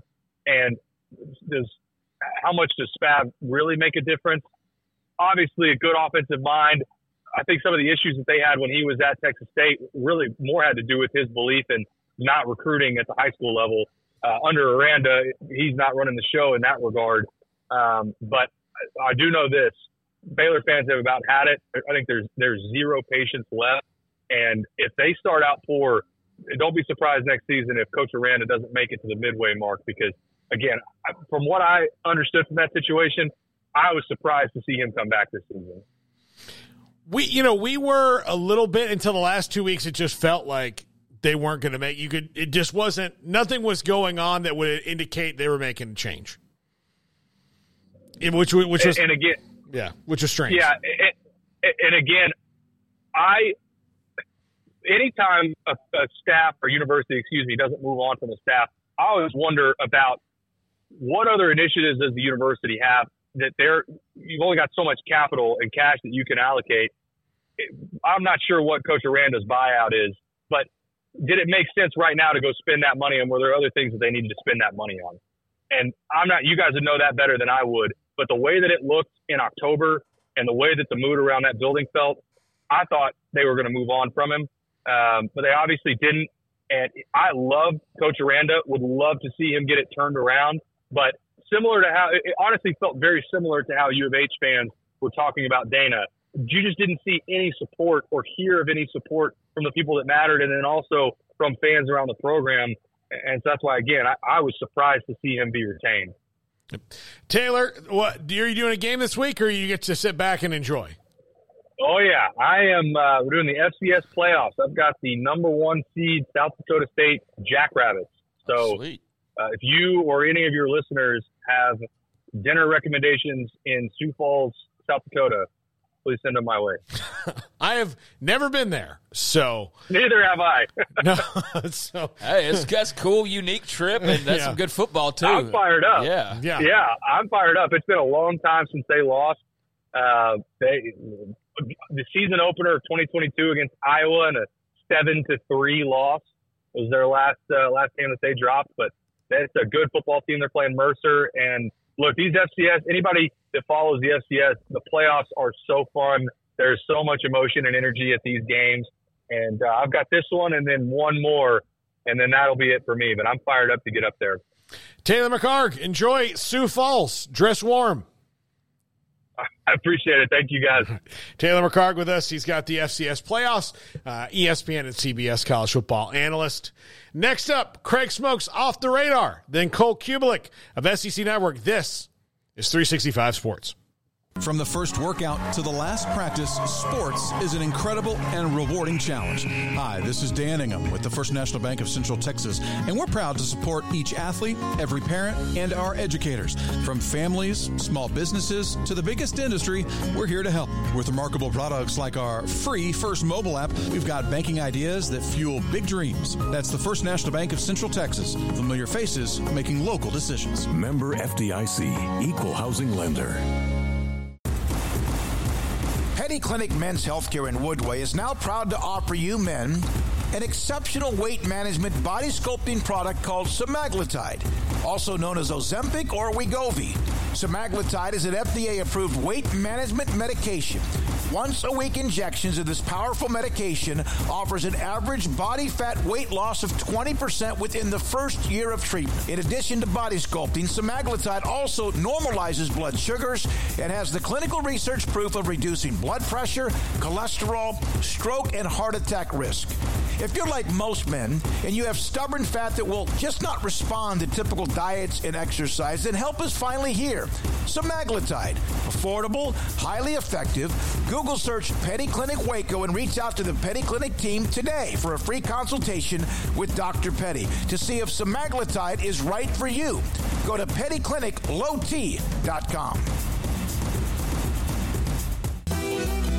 Shorty's Pizza Shack at 12th and Bagby is a homegrown, locally owned pizza place that's out of this world. Everything from the dough, the sauce, the sausage topping is made fresh in house. Not to mention the amazing pizza pillows, the chicken wings are to die for. Try the Sick'em sauce, chili cheese fries, or tots, plus great specials on food and drink every single day. Shorty's is also the perfect spot to watch the game with your friends. Shorty's Pizza Shack at 12th and Bagby. Tell them Paul sent you by. Ideal MRI, we feel blessed to be a part of the Waco community. We're a small family business right here in Central Texas, and our goal is to bring down the cost of healthcare while maintaining high quality.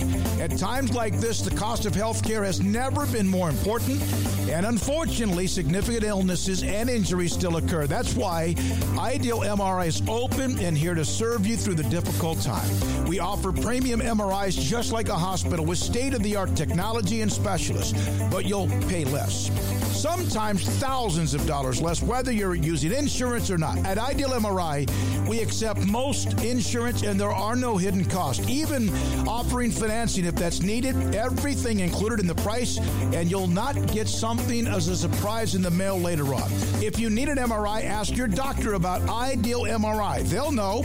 You can schedule an appointment safely from home online in minutes at idealmri.com or give us a call 833 Ideal MRI, idealmri.com.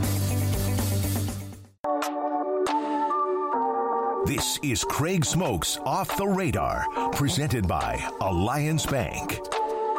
They take pride in making banking easy. AllianceBankTexas.com. All right, welcome into 365 Sports, or welcome back. Time for a little off the radar, which is a segment on Tuesdays and Thursdays at around 445, where we take a look at just some grab bag of stories, whether it's uh, college football related or try to get out of that uh, a little bit, depending on what kind of stories are out there. And we've got a little bit of a, a, mixed bag. Got some ratings to talk about when it comes to the college game, and we'll save like the main show for obviously more of the portal reports and the coaching changes that are going on and all those different types of things. But we did make mention earlier that Baylor has hired. Uh, Jake Spavital as their new offensive coordinator. It appears Kansas's offensive coordinator, Andy Kotelnicki, is headed to Penn State. Um, but also one other uh, coaching note that I don't think that we touched on, and this one was pretty big because this was a team that was very much front and center as one of the big stories this season. And especially here lately with talk about their bowl eligibility. James Madison uh, was, you know, a great story, undefeated had the whole you know situation with whether or not they were going to be allowed to play into a bowl game, and it was kind of a big deal for like a couple of weeks or so, and then they lost a game uh, right in the midst of that, and uh, then they ended up you know seeing it work out to where they still you know were able to get into a bowl game despite all of the worries about you know that not working out because of the uh, you know the transition period that they were facing, but the Dukes got to go bowling. But now, Paul, they are going to be without their head coach. Yep. Uh, as Curt Cignetti is headed to be the new head coach with the Indiana Hoosiers there in the Big Ten. The Big Ten, you really like maybe it's like this every year, but now I definitely notice it more with the big money TV contracts and just the way things are sort of shaping up. You know, whether it's Luke Fickell jumping to Wisconsin or Curt Cignetti's jumping to uh, to Indiana and. Um, you know, now you're going to get uh, USC and UCLA and Oregon and Washington rolling in there. It's just very interesting times for sure. But Indiana, uh, heck of a hire uh, based Yeah. on everything that I can, you know, analyze and everything that, that I have read. Did a tremendous job with James uh, Madison, but uh, they got rid of Tom Allen this past weekend. They were three and nine got beat by Purdue in the finale, and it just wasn't a, a, very good run there for the Hoosiers. So they're paying the big fat buyout of, I think, 20 plus million dollars, um, although they're working on a financial settlement there. And it will be Curt Cignetti uh, from here on out, who had been at James Madison since 2018. Gone 19 and 4 over the past couple years, including 13 and 3 in conference play, 52 and 9 overall uh, in his time with the Dukes. And so we'll see what he can do in this new look Big Ten. Yeah, um, I, I, think for Indiana, also it's a good hire. You know, Curt Cignetti, the only knock on him is he's 62 years old, right? Yeah. So you don't know how long he's going to be there, but you do have a guy that you had to really bowl over to get out of James Madison because he didn't. I don't think he wanted to leave there. He said in his statement he didn't want to leave, but you know, it's just the you know point where you couldn't say no you know and it's a huge opportunity to coach in the big ten so curt cignetti's not going to use indiana to get the, the michigan job when that's open mm-hmm. curt cignetti's probably going to retire at indiana you know and so that's good they kind of need that like that would be that would be to me a benefit of Houston hiring Willie Fritz. I think if Houston hires Willie Fritz, he's not thinking about like, oh man, can I get A and M if if Elko doesn't work out, or like where can I wind up? He's going to be uh, at, at Houston. So if he's if he's in fact the guy. So yeah, I think that's a really good hire for Indiana. Clearly, the Dukes have done really really well, uh, and James Madison, uh, especially doing what they were doing. You know, transitioning up a level for him to win like he did and leave no doubt. Like it wasn't like one of those things where they had a chump schedule this year and and ran through it. They played the the regular Sun Belt schedule and, and all of that. So um, yeah, they're they're very well deserving, and he's got a tough job ahead of him. The Big Ten is Oh, yeah. 18 teams uh, now, uh, and he's got 17 of those teams that are, you know, I would say of the 17 other that are better than Indiana's been classically. So, you know, it's going to be tough. I don't know. I mean, like, you know, you could make the argument like Rutgers or, or someone like Yeah, that yeah, is yeah. behind Indiana, but, you know, they're not in the top tier of that. We're not Indiana haters, but I mean, let's be realistic about it. You know, like they're they're also yeah they're down at the bottom tier right now in the Big Ten. Uh, where exactly in the bottom does it really matter? They're they're in the bottom uh, rung, and, and they need to you know improve upon that. So that's what they'll look to do with Curt Cignetti. And you know, it wasn't like. Uh, or I should say, James Madison is a program with a lot of longevity. I mean, he came in and did a great job following the tremendous job that Mike Houston did. Uh, so they have uh, been at it. Everett Withers prior to that, getting them in the playoffs, and so they've been on a good run. And I say that because uh, they will now turn and find, I'm sure, a great head coach. I saw some of the talk earlier. You mentioned Alex Atkins on a couple of your lists, but like there, there's a name there, and there was a bunch of other names that have been attached to it. Uh, don't know where they exactly turn the Dukes, but Yeah. they've got a very solid foundation spanning multiple head coaches now over the last uh, you know decade plus. So uh, they will be fine, I'm sure. But that is now going to be something to monitor, especially with the level they're at now and with Indiana. Uh, what can Curt Cignetti go in there and do, and uh, what is considered success? Uh, better than what you're doing here, obviously of late. Being competitive would would be a good start, but yeah, an 18 team conference that's still just kind of hard to wrap uh, your your head around a little bit. But there you go, Curt Cignetti leaving James Madison to become the head coach at Indiana. And what jobs are even open at this point? I mean, the carousel not not on fire Yeah. like it See, was the Duke- past couple of seasons. Duke is open. Yeah.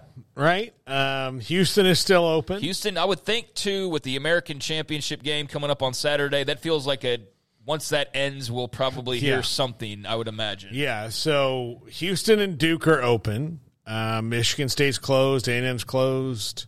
Indiana's closed. Yep. Uh, I think that's pretty much it, right? Yeah. I think that's pretty much it. There wasn't a, a boatload of jobs that got opened up. because uh, San Diego State, um, uh, not I don't know if Sean Lewis is official yet, but official. official, That's official, but yeah. So San Diego State's not open. Um, I'm you pretty know. sure that's yeah. There's only so- a couple left. Yeah, so you've got James Madison, Duke, and and uh, and Houston right Yeah. now. So this wasn't a you know massive hiring and firing year. Although how could it be given everything we've we've seen? Right. now. I think the only one that could like there's potential that some jobs could open up with guys go to the NFL, you know, Yes, but that's still possible. like Michigan will will be open for 7 seconds because Jim Harbaugh leave and they'll just give the job to Sherrone Moore. Mm-hmm. So, yeah, I don't think they're going to do this whole. And even if nationwide search. Didn't would still have a line of candidates wrapping Yeah. around the corner there. So yeah, I mean, I should have looked into that, but off the top of my head, I was wondering like, dang, I don't think there's many open jobs even left at this point. That kind of moved on quickly, but yeah, there will certainly be some. Uh, some more attrition somewhere or other, but Indiana now officially filled. All right, elsewhere uh, from this past weekend, uh, you had a bunch of great uh, college football action that we've been talking about now for the last couple of days. Finally got the uh, ratings that rolled on in, and just a massive number for Ohio State and Michigan. A massive number for Buckeyes and Wolverines. The noon kickoff last Saturday on Fox, big noon kickoff, 19 plus million viewers for Buckeyes and Wolverines. 19.07, largest audience uh, since 2006, second largest on record there for Fox. Um, was far and away the most watched game by nearly 10 million viewers uh, to show you the power of the game. But nearly 20 million people for that one. You had playoff stakes. You had the Harbaugh, you know, situation, probably providing some intrigue for others as well. Uh, but my goodness gracious, that is an absolutely monstrous number and uh, very cool to see. Um, that kind of a of a show in there for a, a game of that nature, just huge, huge number for for those two teams. Yeah, I um I was one of those 20 million. You were like everybody in Yep. this room was. Everybody watched it. Um it did like, you know, it was a good game. You know, it, it had sparks. The first part of the game, though, I thought was really boring. Um, and that's kind of Big Ten football. Big football. Ten football? I was That's about to say kind of Big Ten football? Yeah. It's just, uh, I don't know. We and I try not to judge. And like, will that change with the new schools? I mean, I- it has to with their styles I- somewhat. I, I right? think I think you have to like the other schools are going to like you heard Angelique Chengelis earlier say, yeah, these schools like Iowa are going to have to adapt because you can't just bet on the fact they're going to wind up in the championship game as long as you beat Minnesota and Rutgers, right? Mm-hmm. You know, and yeah, you can beat them by scoring 16 points, but you can't. You're not going to beat Oregon scoring 16. You're not going to beat Washington scoring 16. Like. Even on a horrible day, you're not going to beat USC scoring 16. You know, Right. so um, yeah, I, I yeah, they're gonna have to change. So it, it, it they're gonna have to adapt. The problem is, is like how much can you adapt? Matt Rhule said it on our show very well. Like, yeah, we have to adapt, but we also have to play an offense that's going to work in Lincoln, Nebraska in late October and November, Yeah. where the weather is not um, agreeable to a lot of that. And we saw like that's why you know I don't think you've seen a lot of teams in the Big Ten like well you know Purdue's gone full spread and and Wisconsin's going spread and all that. If you watch how they play call though, it's a little bit different than spread south of the Mason Dixon line because and we saw it here. Anytime that the weather was not perfect, you know, you asked Art Briles about it and he'd be like, "Yeah, we don't like that." Right. You know, like they, it doesn't doesn't translate. So you got to they're going to be these hybrid kind of offenses. The the you know the winter spread, so to speak. Yeah, we'll we'll see a shakeup though. I think uh, with some of those new teams coming in. So uh, ten most watched games uh, this season. Ohio State and Michigan now very clearly the number one at nineteen point zero seven. The next closest was Colorado and Oregon. That pulled in a little over ten million. So you nearly had double the next closest game there for Ohio State, Michigan. That's how massive that number was. Ohio State, and those were the only two over uh, 10 million so far as far as uh, the 2023 regular season. Ohio State, Notre Dame had close to 10 million. Ohio State, Penn State had close to 10 million. See a see a trend here with a certain Yeah. team. Uh, Colorado State, Colorado had 9.3. Those were your top five right there. So Ohio State and Colorado comprising the entire top five there uh, with their various matchups. FSU, LSU had a little over nine. Michigan, Penn State, Bama, Auburn also had over nine. Then LSU, Bama, and Texas, Bama had in the eight seven five eight eight range as well. So those were your your top ten games. But Ohio State with three of the uh, top four spots, including far and away the biggest audience of the year with 19 plus million for that game last week. Alabama Auburn, for what it's worth, as far as just uh, week 13 goes, uh, that was the next closest. Also, uh, had 9.09. Washington State, Washington pulled in nearly 6 million viewers. Georgia, Georgia Tech had 5.3 million, and then FSU, Florida rounded it out with 5 plus million viewers for that one. So, yeah, that was your top five. Uh, but uh, five games over 5 million, two over 9, and one over 19 with the, the one that I mentioned there. Jeez, Florida, come on, get better. Oh, Like, they you were know, right there. Yeah, yeah. I I, mean, guess that'll bump that number up. You can at least pass Georgia, Georgia Tech. That they're a few hundred thousand away there. I wonder, you know, and it was never 19 million, even in the height of both those programs in the 90s. No, absolutely not. No, that's that's unique to only a, a certain few programs for sure. But a very, very healthy weekend uh, for college football. I think you had, when all was said and done, probably 15 to 20 games that ended with a million or more viewers, Yeah. which is very, very healthy. And that's that's one of the better weekends you'll see, which makes sense with all the stuff that's at stake. But um, yeah, there you go with that. A couple of other notes here. So know we got some guests to get to, um, but NCAA video game. There's an update on that. Uh, as the game is still scheduled to come out this summer, especially now that there is a, a little thing taken care of in terms of the Brandr Group and One Team Partners coming to a settlement uh, with EA Sports in regards to their lawsuit um, that had, you know, uh, claimed torturous interference uh, there in the uh, Northern District of California. Uh, so. Um, there is now a pathway cleared, basically, is what I'm getting at because of the settlement for the video game to progress, and that is still expected now to come out in the summer of 2024. EA announcing they were pleased that Brandr had decided to withdraw their claims and that EA did not have to pay them money. Um, they said the suit had no merit, and now they're continuing to focus on the upcoming game. So, very much looking forward to that. And then close it out uh, with this. Um, a couple of NFL news and notes. For one, later on tonight, Seahawks and Cowboys coming up on the Amazon broadcast. Uh, your usual Thursday night actions. Not been that sexy, quite frankly, but hopefully this is an entertaining game. I know you're probably not rooting for an entertaining game as much as just like win and blow them out and, and get it over Uh, with. But Seahawks, Cowboys, your thoughts on that? I'm curious to see the um, the Cowboys have beaten every bad team they've played this year very badly. Like yeah, the Chargers was a close game, but that was before like I think the wheels kind of fell off for the Chargers. Um, and but they've they and they they played close with the Eagles. They got blown out by by the 49ers. They had their weird one against the Cardinals, which everybody like every every even good teams have weird ones. You know, look look at any Super Bowl season, you'll be like, they lost to who? Yeah. How'd that happen? You know, and so they have that. The Seahawks are the uh, the the like one of the only good teams they played. Now this starts a stretch for them where they've got Seattle, they've got Miami, they got Buffalo, they got Detroit uh, and Philly, uh, all left on the schedule, and I think they end the season again with Washington. But uh, they this starts a, a really tough stretch for the Cowboys, and the Seahawks are good. I don't think they're Cowboys good, and the Cowboys. Um, for a long time, AT and T Stadium was not a home field advantage at all. Like it was, you know, I, I, I I've covered many games there, as you guys have heard me talk about at length uh, here on the show, and it was, um, especially when it was new, because it was there was the novelty of it. Certain fan bases would come in, like the Packers would just roll in there, and the Steelers would roll in there. Uh, they lost to the Bears uh, one night, um, and and uh, golly, who was that defensive back? It was such a horrible game. Uh, Brandon Marshall just ate his lunch, but um, but I was driving into the parking lot, and you know you you pull in from I thirty, and then you like drive down this this like road, like kind of around the back of the stadium, and then in uh, to the front of it to get to the the media parking lot, and it was one to one Brian Urlacher jerseys to Tony Romo jerseys. It was really wild. It was just like what am I seeing here? But now it's not. So I think the Cowboys win tonight. I think they'll have their, their work cut out for them with Seattle, who's who's good. I mean, Seattle's a good team. I don't think that they're you know I don't think that they're a threat to win the NFC. I think they're going to be a playoff team. But um, but yeah, this will be an interesting one for the Cowboys.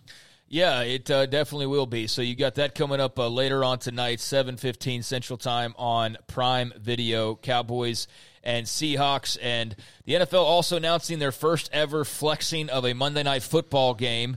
Uh, that's always been in their pocket. They just haven't ever used it before, but they have as of today, as the league announced that they will flex the Philly and speaking of the Seahawks Seattle game in Week 15 to Monday night uh, replacing the previous scheduled Kansas City Chiefs and New England Patriots game. So, don't know if you've ever realized that that's uh, has ever happened before, but they have flexed Eagles uh, and uh, Seahawks into Week 15 into that Monday Night Football spot, bumping the Chiefs and the Patriots. So, uh, a little bit of unique uh, TV, I guess, broadcasting uh, history there when it comes to the National Football League. They also announced the three Saturday games. You got Vikings, Bengals, Steelers, Colts, and Broncos, Lions, uh, which will be the nightcap there. All of those will be on NFL Network, and, and we'll have some playoff implications attached to it as well. So um, they don't typically do that. They haven't done it, but uh, now they are flexing uh, Monday night, and you'll see Eagles, Seahawks in Week 15. And so there are a few things that are off the radar. The players are going to hate that, but good for Joe and Troy to actually get to see one that matters. Yeah. When we come back, Cole Cubelic, SEC Network, he'll join us and talk about the SEC title game and much more. This is 365 Sports. Time to reach goals.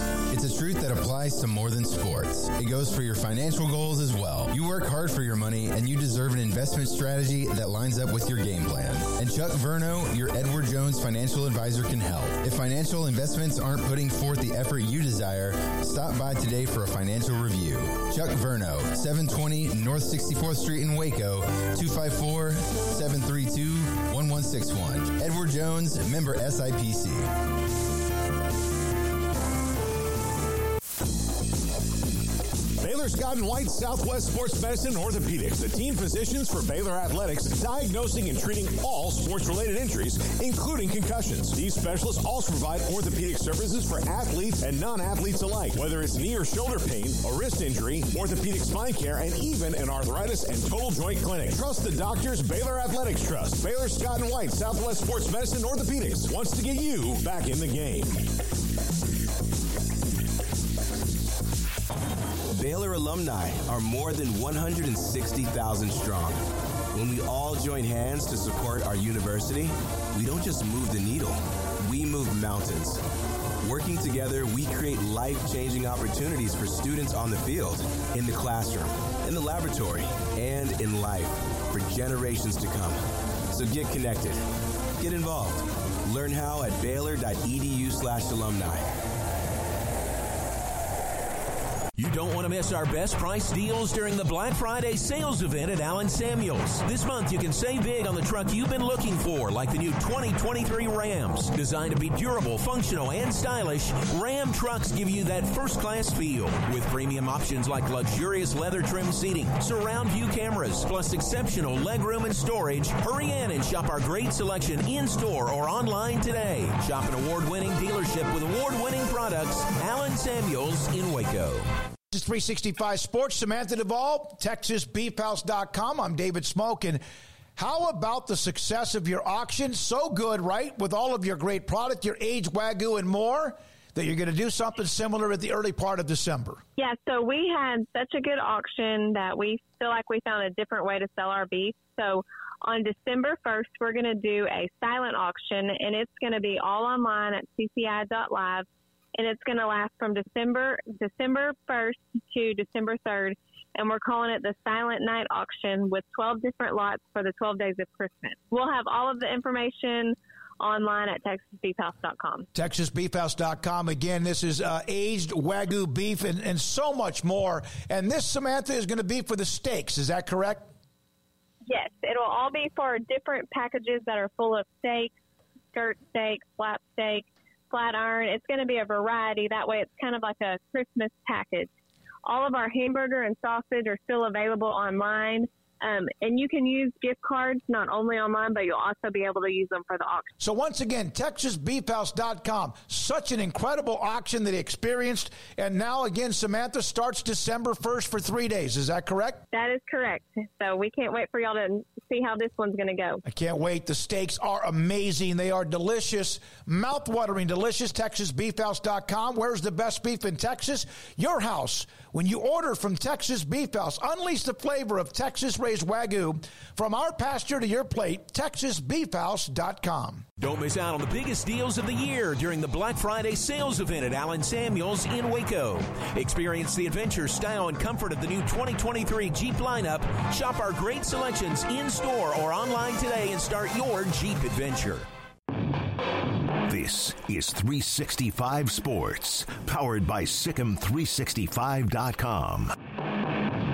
The 5 o'clock hour is brought to you by Edward Jones Investments and financial advisor Chuck Verno, who'll navigate you through today's financial climate. Edward Jones, making sense of investing. Now here's Paul Catalina and Craig Smoak. Joined now by Cole Cubelic of SEC Network, ESPN. Cole, thank you so much for joining us. Uh, this has been off the field, about to be on the field, one of maybe more intriguing weeks in the SEC with Mike Elko getting hired at A&M, Bobby Petrino going back to Arkansas as their offensive coordinator. And oh, by the way, uh, there is Alabama and Georgia on Saturday afternoon in a game that will shape the entire college football playoff. So never a dull moment in the SEC. Yeah, not much going on. Uh, add to that, uh, I think some of the player movement. Spencer Rattler is, is going to go to the NFL. KJ Jefferson's in the portal. Uh, Cam Jackson, Graham Mertz going to come back to Florida and play another year. So uh, that's just another piece of it. And that's just the, the, the tip of the iceberg of guys in the SEC that are going to move on, play somewhere else. Will Rogers, who has multiple SEC passing records, not going to play at Mississippi State again. Don't know where he's going to end up. So it's it's been a very busy week, and as you guys know, that's one of the cool things about college football now. It's it's pretty much a year-round sport when you add the portal to recruiting and early signing period, and then coaching moves. It's a uh, it's a 365 day a year sport that we get to cover. Yeah, absolutely, Cole. It's uh, very interesting times, and for all the complaints about the portal and all of that, man, it sure does make it a lot more fun when otherwise it would be dead. To your to your point there, but um, a couple of coaching changes that we have seen: Texas A and M going to Mike Elko, Mississippi State to Jeff Lebby. Just curious your thoughts on both of those moves, how you think those guys settle in moving forward. Well, I'm a big fan of both guys. Uh, I've had a chance to work with both, work with both, cover both, and I think both have a chance to have a lot of success. Uh, Jeff Lebby is in a little bit more of a difficult situation. He doesn't have the NIL funds to be able to lean on. It's one of the reasons that I didn't think Texas A&M really had to go with the big names, so to speak. I didn't think they had to have the splash hire like a lot of folks were either wanting them to or thought they needed to or were looking for them to. Uh, I'll start with Lebby. Uh, he has a brilliant offensive mind. Uh, I think he's a guy that has recruited in the state of Mississippi, obviously working at Ole Miss. He knows the landscapes. He's got some relationships with those high school coaches. He's been at big time programs. So, yes, he's a first time head coach, but this was going to happen. Someone was going to give him this opportunity. Why not go ahead and get out in front of it if you're Mississippi State and get somebody in there that maybe understands the landscape a little bit more than somebody else would have? Uh, he'll be able to attract quarterbacks and receivers. So uh, I'm interested to see where he goes with his defensive staff and what he wants to run defensively. But I think it's a really good hire for Mississippi State. You get a young coach that's energetic, that's going to probably have to do some things in a different way, but that's okay because you're still Mississippi State. And I do think there's a little bit of old school toughness still to Jeff Lebby, even though he runs that wide open offense that is high octane, and, and that's not necessarily indicative of his entire personality.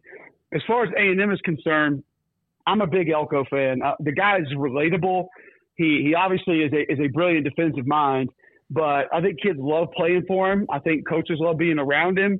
And my understanding is the last time he was at A and M, he was really the guy behind the scenes that was kind of massaging those relationships, having the conversations with the right people that he needed to have you know, trying to put, you know, letting people feel good about things that were happening around the program for the right reasons. He already understood that those things needed to be happening, and he wasn't really the guy in charge. So I think from that perspective, you, you look at him, he probably has a pretty good feel on what it takes to be a head coach at Texas A&M. Now, he's been a head coach at Duke, so he's got some experience, but I mean, you add Duke to A&M to Notre Dame. Like, he understands how big time college football works. And I think he has a pretty good idea of what's going to be required of him and he'll put a good staff together just because of the guys that he's been around. And I think he'll have a, a, an NIL war chest that's able to attract high profile talent. And I just don't think A&M needs a guy to come in that makes a bunch of noise. They need an organizer, a motivator, and someone who can come in and manage all of it because that's the biggest term right now for me in college coaching is management. And that's not just your, your own roster because of what the portal is you got to manage your coaching staff. You have to manage the portal. You have to manage traditional recruiting. You have to manage your guys that are already there, maybe not wanting to go leave and go somewhere else. And then obviously you have to manage your preparation for games, your off-season programs. It's just it's a lot right now with what goes on in a college football program, and I think Elko's up to that challenge. Yeah, and, and call it A and M. You know, you're you're because of that NIL war chest you mentioned. They're not going to lose guys that are on the roster because of money. Like that that's not going to be the reason they would lose guys because they'll they'll be able to to match the offer and keep the guys they want to keep if it came down to money. So with Jimbo Fisher, it kind of just came down to making sure these guys are getting the you know preparation for the NFL and are happy where they are in College Station, as opposed to you know this is well we lost this guy because we can't afford him. I think you're exactly right. And it's one of the reasons that I think when you think about somebody who can manage it and doesn't necessarily have to come in and run a high profile offense or, or have a guy that has won national championships. Just have the understanding of how to build a program and, and put together a game plan to win games. Uh, I, I think there's a lot of coaches in college football that have gotten away from that. You know, a lot of it is this is my system on defense or this is my offense that we run and we're going to score this many points instead of, you know, like we had Jon Sumrall on our show with McElroy a, a couple weeks ago and – we kind of asked him about his blueprint, his style, and he's like, listen, man, it changes every week. He's like, if we have to throw the ball 40 times, we'll throw it. If we have to run it 50 times, then we'll run it. If our defense has got to win a game, then we're going to lean on our defense or special teams. Just, I, I think we've gotten a little bit away from, and, and listen, I think us in the media and specifically the fans are highly to blame for that. Uh, I think there's a reason that there is this fascination with Oregon right now, and, and it's what they do offensively. Uh, there's a reason that probably a lot of the conversation on the field doesn't circulate as much with Michigan uh, as it does with them, or maybe even Ohio State this year because they have a high profile receiver, but they're not the same offense that they have been. So I, I don't really think that a lot of people look at where college football is and are satisfied with just winning games. That's pathetic to say. I get it. I understand it. And it frustrates the hell out of me. But I think there's a lot of folks that are around college football, either fans of it or that cover it. And unless you score 45 points a game and you got a quarterback putting up big numbers, you're not considered to be as good or as fun to watch or have the ceiling that a lot of other teams that have that actually do. Isn't that crazy? Because it was just a few years ago that the Big 12 was the goofy, they score 60 points a game, and they play no defense. And now you see those offenses all over the SEC because a lot of those guys have moved over there. But yeah, I mean, if you're not scoring, suddenly you're you're you're not uh, you're not with it, I guess hell, with this committee, there's some of those Big 12 teams will be, you know, way out in front, number one, yeah. uh, with the way they view things. Yeah. Well, Cole, uh, last week uh, you were a busy man, as, as you typically are during college football season, but one of the games you got to take in was the Iron Bowl. You're an Auburn guy. I was just curious your thoughts on year one here with Hugh Freeze and uh, your your feelings coming out of that game on, on what you saw and, and how great of a contest that was. The game was amazing. Um, my first off with Hugh Freeze, I think he had a good year one. I think there were there were some things that he needed to learn that he did throughout the course of the year. I think there'll be some adjustments made year two. Uh, I think there'll probably be some frustrations with not going younger at certain positions because they could have developed guys throughout the course of the year, and the record probably wouldn't have been much different.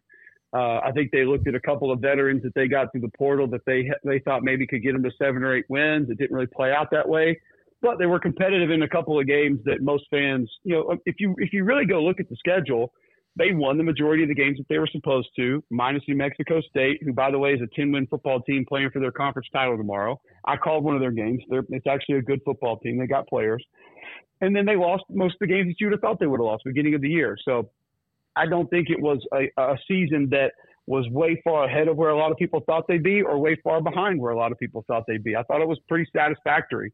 Um, the Iron Bowl itself, man, um, my view on this is very different and probably not what you guys would expect. Um, I had never attended. I have three children. They're they're eight, six, and three. Um, my daughter's eight, and I have two sons that are six and three. We had never been to a college football game together. Uh, hmm. I had never taken them to a college football game, much less an wow. Auburn game. Now, they were on the sideline with me for the Auburn Texas A&M game in Auburn last year before the game, but I had to work that game. So, you know, five minutes before kick, they're gone. I go to work. It's it's all she wrote. I see them, you know, the next morning because the kids are already asleep.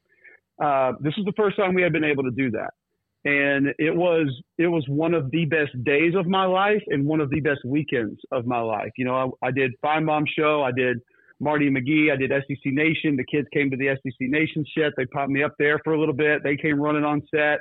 Um, we were on the sideline for the majority of the game. My son found this Auburn wig. It's like the crazy hair wig, like the Guy Fieri hair.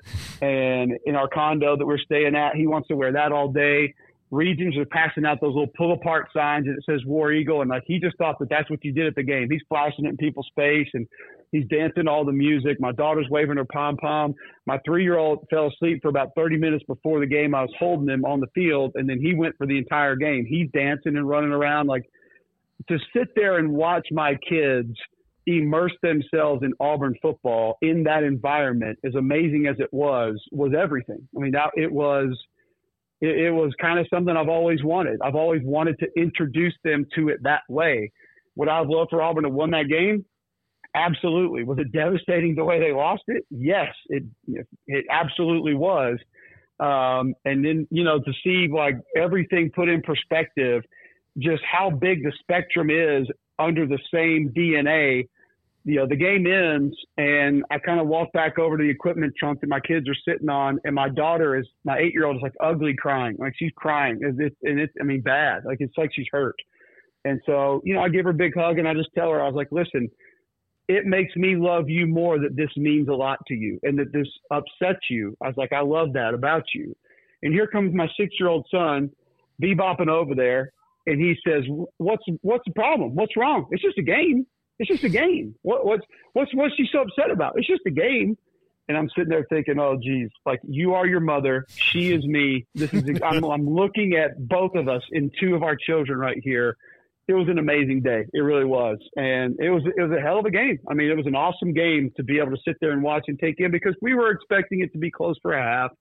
and then Alabama maybe start pulling away early second half. We leave, go somewhere else, do something else. But it was it was awesome to be down there, to stay there, to see it. I mean, like watching my three year old just watch the band come out, and just how mesmerized he was at like all this noise and all these people in uniform. I'm just trying to put my brain in his brain, and like what he's even attempting to comprehend at field level, what's happening watching the eagle fly. I mean, it was just it, it, was an incredible day. It really was. that is one heck of a story, Cole. Absolutely. And look, I'll tell you, as a person who grew up a Red Sox fan and then they they became really good, it's better to understand the pain when you're young, so you appreciate the glory when it happens. So yeah, I don't I don't really like sharing this part of it, but before the final snap, I'm I'm sitting up there. They're on they're standing on this equipment box, one of those big you know the big crates that they move around mm-hmm. the sideline. They're both like draped over my back and I was like, I want you guys to watch the play. I want you to watch the field because you will remember this the rest of your life. Little did I know what I was setting them up for. Um, and actually, one of the things my daughter said, she said, "You said I'll remember this forever," and I was like, "You will. This is your first Auburn game with your dad. Like you will always remember being down here with me, going to your first Auburn game with dad. Like you'll never forget this." And so I had to try to spin it into a positive, but um, maybe a big misstep by me with that setup there before the final snap of the game. Yeah, yeah. Um, we got to talk about the game this weekend. I'm curious your thoughts on Bobby Petrino back to Arkansas, especially given he did an interview uh, yesterday and basically kind of you know shed light on Jimbo gave him. He's like, here, here's the terminology. Here's my playbook. You're here to call my plays, and that he spent most of his time trying to learn that terminology uh, the entire offseason and didn't sleep. Yeah, I hate to tell Bobby, but uh, that ain't new, buddy. Um, I talked to Sedrick Van Pran, Georgia Center, uh, at SEC Media Days. He told me they use the exact terminology of last year. Uh, go talk to Lane Kiffin or Bill O'Brien uh, or Brian Daboll. They've all used the exact same language at Alabama. That's not new. I understand he doesn't want to do that or didn't like that, but he's trying to get sympathy from folks, and this happens all over the place. This, this that's that's where it is because intelligent head coaches don't want their players to go learn to learn new terminology. It should be a lot easier for an individual coach to go learn new terminology. So I, I got no sympathy for him on that, and there really shouldn't be anybody who feels sorry for him because that's not like some Jimbo's being a jerk type of a deal. That's just that's actually becoming the norm around college football. Um, I think Bobby can call plays. I think he's a good play caller. I think he's a very good offensive coordinator uh, I'll be interested to see what he has to work with because you have a really good running back room. You did not have a good offensive line. You have a good young core of tight ends. You have wide receivers that are good receivers, but they couldn't separate last year. They they lacked speed and big play potential at that position, and you're just not going to be a high powered offense with receivers that can't pull away. So I think a lot of it's going to depend on that roster and what they can add and what returns and what comes back. But listen, I'll never say Bobby can't call plays. I mean, he, he is he is a great play caller, and I do think his demeanor being offset by Sam Pittman and Travis Williams and, and Cody Kennedy and some of the other coaches on that staff will be very helpful because he's he's rough around the edges now. I mean, he, he's not a super friendly guy, but having some other really good, cool, uh, quality personalities in that facility will probably help him. All right, Cole, the big game on Saturday, one of uh, you know several big games on Saturday, but out there uh, in Atlanta, it'll be the Dogs and the Tide. Uh, can't wait to see this one. Uh, obviously, a lot of playoff implications here for both teams involved, but also you've got Texas and teams like that on the outside looking in. Uh, very curious about this final score. What do you think about the game this weekend, and, and what stands out to you about it? I think it's got a chance to be a great one, a classic. Uh, I mean, you could all the numbers. Nick Saban ten and one in SEC championship games. Alabama's three and zero oh against Georgia in the SEC championship game. You know, Saban. Um, I, I, I think he's eight and eight and two against eight and eight and three against AP number one teams all time. I mean, the next closest coach only has four wins against the number one AP team. It's just some of the numbers are ridiculous. Maybe the most ridiculous number heading into this game, and there's a laundry list of just stupid Nick Saban statistics that we could throw out. Guys, this is the fourth time that they've been an underdog since 2010. Crazy. Crazy. 13 college football seasons, they have not been favored by Vegas to win four times. Like, that's just dumb when you think about it. Uh, I think what has given these two defenses trouble the last couple of weeks is misdirection, eye candy, motion, pre and post movement laterally, read plays, option plays, RPOs. What I see as a problem for Georgia is they can't really morph into that. They can't become that. Now, Alabama has the opportunity to install and, and sort of mold their offense into being a lot more of that. Uh, with Jalen Milroe, they have quarterback runs, they have RPOs, they have read plays, read option plays, in which the quarterback has the ability to keep it and then read different players that they can put in. I think that'll be a big advantage for Alabama in this game. And I also don't think that, that Georgia can win the game from the pocket. They're going to have to run the football. And some of the teams that they've had success running against recently has made life a lot easier on that rushing attack. They've been very aggressive up front. Ole Miss was, Tennessee was, removing themselves from a lot of their gaps, trying run stunts that Georgia just happened to hit north and south and then be out the gate. So, can Georgia move this defensive front? I think it's going to be difficult. I don't think they can win the game from the pocket. Now, Carson, if if we come back Monday and we're talking about Georgia had won this game, one of two things is going to happen.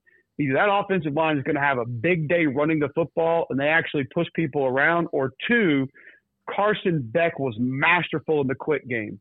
If he gets the ball out on time and he gets the ball out quickly, and Georgia has success with catch and run, and they have the players to do that, guys like Brock Bowers, probably Dillon Bell out of the backfield, then Georgia can win this football game. If they don't, I think Dallas Turner and Chris Braswell can cause a lot of problems.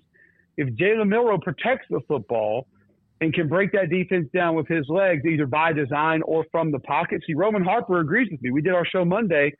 He made a pretty good point that I think is interesting. He thinks they should throw the football 35, 36 times because he knows six to 10 of those are going to turn into run plays. I don't know if you take that risk per se, but – there feels like more ways that the Alabama offense can be problematic for the Georgia defense, as where the Georgia offense kind of has to do one or two things really well if they're going to go find a way to win this football game. Cole, thank you so much. Enjoy the weekend. Uh, thanks for hopping on the show. Great stuff. That story about your family is awesome. I'm, we're gonna we got to just put that up on YouTube by itself. It, it's such a great story that I think more people need to hear about. Just go enjoy the game with your family. That was that was an excellent story. It was so awesome. I, it's you can at, at Cole Cubelic, Twitter, Instagram. I got a couple pictures up of just the game and all of us together. It was it was it was an amazing weekend. I appreciate you guys letting me share it. Cole, thanks a lot. Have a great weekend. Thanks for, thanks for having me, guys. That's Cole Cubelic, uh, ESPN and the SEC Network, and yeah, uh, you know, I do think like yeah, you got to get the pain out of the way early, right? Like Yeah. you, you got to that way you learn it, then you build up to when it happens. You're like, oh my gosh, you know, look at this, this was awesome because you've experienced that, you know. Um, I think kids who grew up Patriots fans are feeling that now in reverse, right? yeah, yeah. like they, or those folks that you grew up with who just happened to be Yankees, Lakers, Cowboys fans in the mid '90s. You know, Yeah, from like '95 to 2000. Yeah. it's like, oh, you're also a Red Wings fan. That's weird. That's Yeah. kind of all over the place. basketball. Yeah, my- yeah, my North fav- Carolina yeah, North Carolina basketball, Alabama football. You know, Yeah. just it just happened that You way. just, you just like walk through their room and it's like there's a picture of Troy Aikman and Michael Jordan and Derek Yeah. Jeter and like you're like Yeah. oh like you It's all my just- favorite players. Yeah. and then you like you go see them 20 years later like man I love Tom Brady Yeah. just love Tom Brady and I love show uh, not what you know Tony I love the Astros you know like- Yeah, big Astros fan. yeah all of that yeah that that's how it would be But the, see, I, I do think I think that people that are like that because I definitely grew up around somebody like that. Uh, yeah, you don't really experience the real, true emotions of victory and what that Yeah. actually is like if you don't ever experience the low points of it. I mean, Yeah. that's that's the whole thing. That's the the roller coaster that you ride, and that's why the highs are, are so high. And um, yeah, so I think that's an awesome story, as you said, and, and very cool to hear that, and uh, doing a good job there. Yeah. Yeah, absolutely. When we come back, Mickey Spagnola, DallasCowboys.com from AT&T Stadium, where the Cowboys are about to take on the Seahawks. This is 365 Sports. Pizza, burgers, and Bears football. There's no place around Waco that serves them all other than Bubba's 33. Come show your green and gold and enjoy some of Waco's best food and beverages while watching your favorite team, the Bears. When real Bears fans get hungry, Bubba's 33 is the number one spot for ice cold drinks, hand stretched, stone baked pizzas, and bacon infused burgers. Join us for indoor or patio dining. Bubba's 33, Waco's restaurant and proud supporter of Baylor Bears football. Sick 'em TFNB Your Bank for Life is the official local bank of Baylor Athletics. Find out why more Central Texas are making TFNB their bank for life. Sign up for our Edge checking and savings accounts to earn interest or cash back. With five convenient locations and an award winning mobile app, banking has never been easier. TFNB, your bank for life. Member FDIC.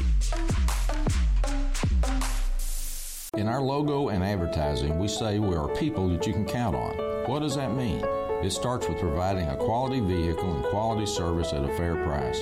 But it also means we do what we say we will do and we treat people fairly with respect. It starts by hiring great people, good local folks who work hard with a caring attitude. Our employees are the real reason we are people that you can count on. Put us to the test and see for yourself that at Richard Car Motors we are people you can count on.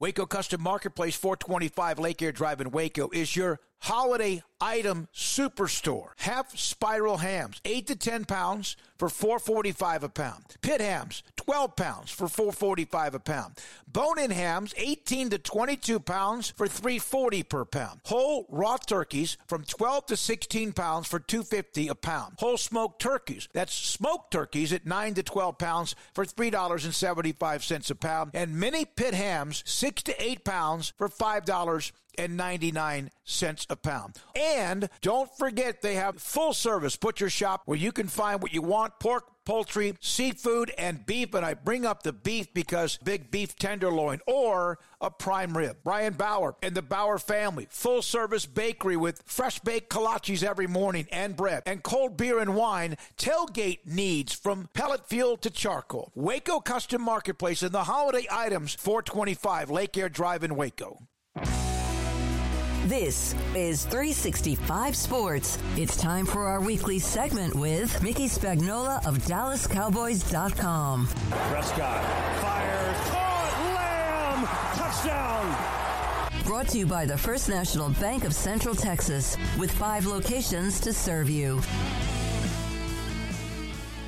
All right, welcome back here into 365 Sports. Awaiting Mickey Spagnola of DallasCowboys.com. We'll make a quick note here, though, or we'll pass along a quick note here. Uh, Baylor making the hire uh, official when it comes to Jake Spavital as their new offensive coordinator. And I wondered earlier about how that would affect, for example, the quarterbacks coach there and Sean Bell, tight ends coach open with Jeff Grimes. Well, Sean Bell will be staying on staff. He will be moving to tight ends where they had a vacancy, and Jake Spavital will be taking over quarterbacks. Bing, bang, boom. Done. There you go. Uh, Sean Bell, now tight ends coach, Spavital, quarterback and OC coach, and there you have it. and we'll see where else uh, that happens on the staff. Mickey Spagnola, DallasCowboys.com in the tunnel at AT&T Stadium right now. And Mickey, uh, this is a Cowboys team that enters this game very much on a roll. Uh, the Seahawks, um, you know, uh, this is a, a good team and, and a good challenge. What do you think the biggest challenge for the Cowboys will be tonight against Seattle? You know, um, I think themselves. Uh, I think that you know Seattle, having lost three of their last four games, uh, I think that number one, they just got to make sure that they've taken this game seriously, and that should have been done already. Uh, I think the biggest challenge for them is to make sure uh, that they don't let uh, Geno Smith beat them. He's been sacked 13 times in the last four games, and so uh, I think pressure on him is going to be very important. And then I'll tell you, uh, Jayron Kearse, I asked him, so what's the key to stopping this, this offense? And he said, tackling, tackling, tackling. So we can go there, uh, because they've got some big dudes on that offense and you've got to be able to make sure DK Metcalf doesn't hurt you, uh, with his size. And the way to stop him is to stop Geno Smith. Mickey, uh, I remember, you know, when the Cowboys kind of went into the year with Stephon Gilmore, that was addressing a need at cornerback, um, which they certainly had, and, and he's played excellent. Uh, but DaRon Bland has been the story with Trevon Diggs out. Uh, how just uh, jaw dropping has his season been, and how does Dan Quinn do this better than just about everybody else, especially when it comes to the defensive back position? Well, let's remember this. DaRon Bland was starting when Diggs was on the field. Uh, he was starting in the slot, and he started last year if you remember, when uh, uh, Anthony Brown went down. You know, he had been kind of working in the slot when uh, Jordan Lewis got hurt, and then when Anthony Brown went down, he worked outside. He, I think everybody forgot he led the team in interceptions last year, not interceptions for touchdowns, right? But interceptions. So it was a natural, you know, progression when Diggs went down. Okay, Bland, you're outside. Uh, and then they were fortunate enough to get uh, Jordan Lewis back in time to get back into the slot. So it kind of worked out. I think the, the, the, the good thing was is think about where they would have been if they didn't trade for Stephon Gilmore. They would have been in real trouble, I think, trying to figure out who was going to play that other uh, cornerback spot. And I guarantee you, uh, when Diggs went down, and you know they they said, okay, well we're not throwing at Gilmore, might as well throw at DaRon Bland. Well, now they're not throwing at him, and if you saw what Carolina did, uh, they they basically completed more than half their passes to Thielen coming out of the slot. So um, it's been an interesting year for the Dak Prescott uh, hater mob in that uh, he has um, hit his stride in a way that's that's just that's just been really awesome to watch. Um, uh, you know, watch with this team. Uh, what is the biggest difference you see in that they've done with him these last three weeks or four or five weeks, and keep kind of continuing to mold things? It's not kind of been the same each week. The offensive line. If you think about what took place early in the season, uh, when they didn't have their starting five there. Think about what happened against Arizona when you had three backups starting uh, on the offensive line. Uh, the offensive line now has been able to play three, four weeks together. There's some continuity there. He's getting better protection these last what three weeks. He hasn't been sacked, uh, and and and to emphasize that, the other question you're probably going to ask me is, well, what's got into Tony Pollard? Well, I don't think it's a coincidence that Dak's playing well. Pollard now is starting to hit his stride, but that offensive line has been playing awfully well. Uh, so you can't, you're not playing singles at quarterback, right? Mm-hmm. You got to have a team around you. And I think it certainly helped that the offensive line uh, is playing well and they've had some continuity now for the past month. And I think it showed up in, in both in Tony Pollard and Dak Prescott. Mickey Shaq Leonard, I know he he stopped by for a visit, uh, and then he went to Philadelphia. Uh, the Cowboys are not you normally want to do this in the middle of a season unless they're really desperate for a position.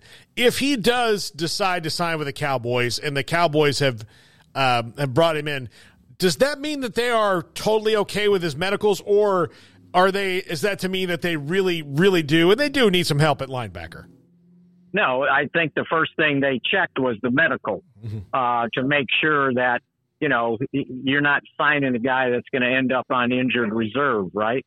Uh, so I think that's the first thing that they had to settle with, and then some of that has to do with how much you pay them by what that medical says. Uh, and so I think they were fine with maybe how he was playing. Uh, I, I, I hear they somewhat fine uh, with the medical. Uh, and as Jerry said, now it's a matter of trying to knock out a deal. Well, one hangup could be, and I didn't realize this until I was reading the Philadelphia papers. Nick Sirianni was the offensive coordinator for three years uh, when Leonard was with the Colts. So he had a connection there with him. So I don't know if that'll sway him one way or the other. And they're pretty desperate for linebacker. They lost uh, Nakobe Dean. Uh, and, and then this past week, they lost Zach Cunningham, who was their leading tackler. So their need uh, for a linebacker is probably more than what the Cowboys need is, but the Cowboys have more money, although you're looking at it shouldn't be a matter of money because he's going to make a million dollars a game from the Colts uh, that owe him uh, guaranteed money. So maybe you get a sweetheart deal. We'll see how it goes, but you know they've been winning games without Leighton Vander Esch, but it'd be nice to have a little bit more uh, experience depth if that's what they think he can give them. And don't forget, they did sign Rashaan uh, Evans, Mm-hmm. right? Uh, and, and he hasn't played all that much, uh, but they do have that. And you know what? You know, Micah Parsons can play linebacker. Let's not forget that. Yeah, that's absolutely true. Well, Mickey, uh, enjoy the game. Get up to the get up to your spot, or well, I guess you still have some time to be down there on the field. But uh, thanks for hopping on game day. Enjoy it tonight. We'll talk to you next week. Okay, Paul. Talk to you. Take care. That's Mickey Spagnola, DallasCowboys.com, with us here. When we come back, the top five. This is 365 Sports.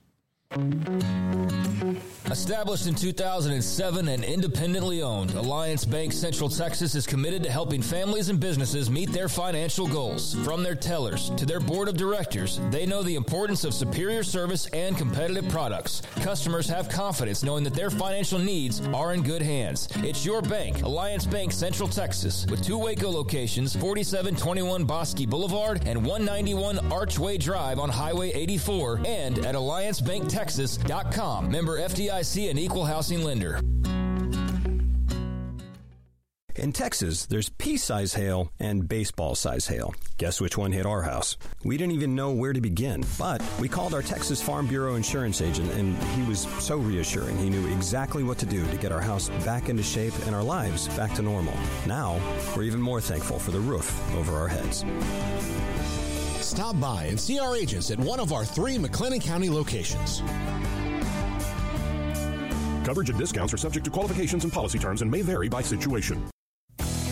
Three Nations Brewing Company has 16 different beers on draft with a new beer every Friday. It also offers two air conditioned tap rooms, a large indoor beer hall, a second floor mezzanine offering a great overview of the brewing company and equipment and patio where you can relax under the shade. Plus, you can now experience the new Three Nations Beer Garden Grill on our shaded patio. Grab a cold beer and enjoy a bite from our freshly prepared and delicious menu. Street tacos, quesadillas, freshly cooked burgers and dogs, and veggie burgers too. Nachos and so much more, all prepared and cooked on site. So come visit the award winning Three Nations Brewing Company on East Vandergrift off I 35 in Carrollton. I hate my job, but I don't mind getting up in the morning. I dread each day, but I can't wait to get out of bed. You ask me why, and what I'll say to you is true. Well, you can get breakfast tacos at Rudy's Barbecue. Scrambled eggs and brisket, they ain't fooling around. Salsa drap, son, they're the best in town. Barbecue for breakfast, yes, it's true. Put a smile on your morning at Rudy's Barbecue. Time for Paul Catalina's Top 5. Brought to you by Texas Beef House. Where's the best beef in Texas? Your house when you order from Texas Beef House. Unleash the flavor of Texas raised Wagyu. From our pasture to your plate, TexasBeefHouse.com.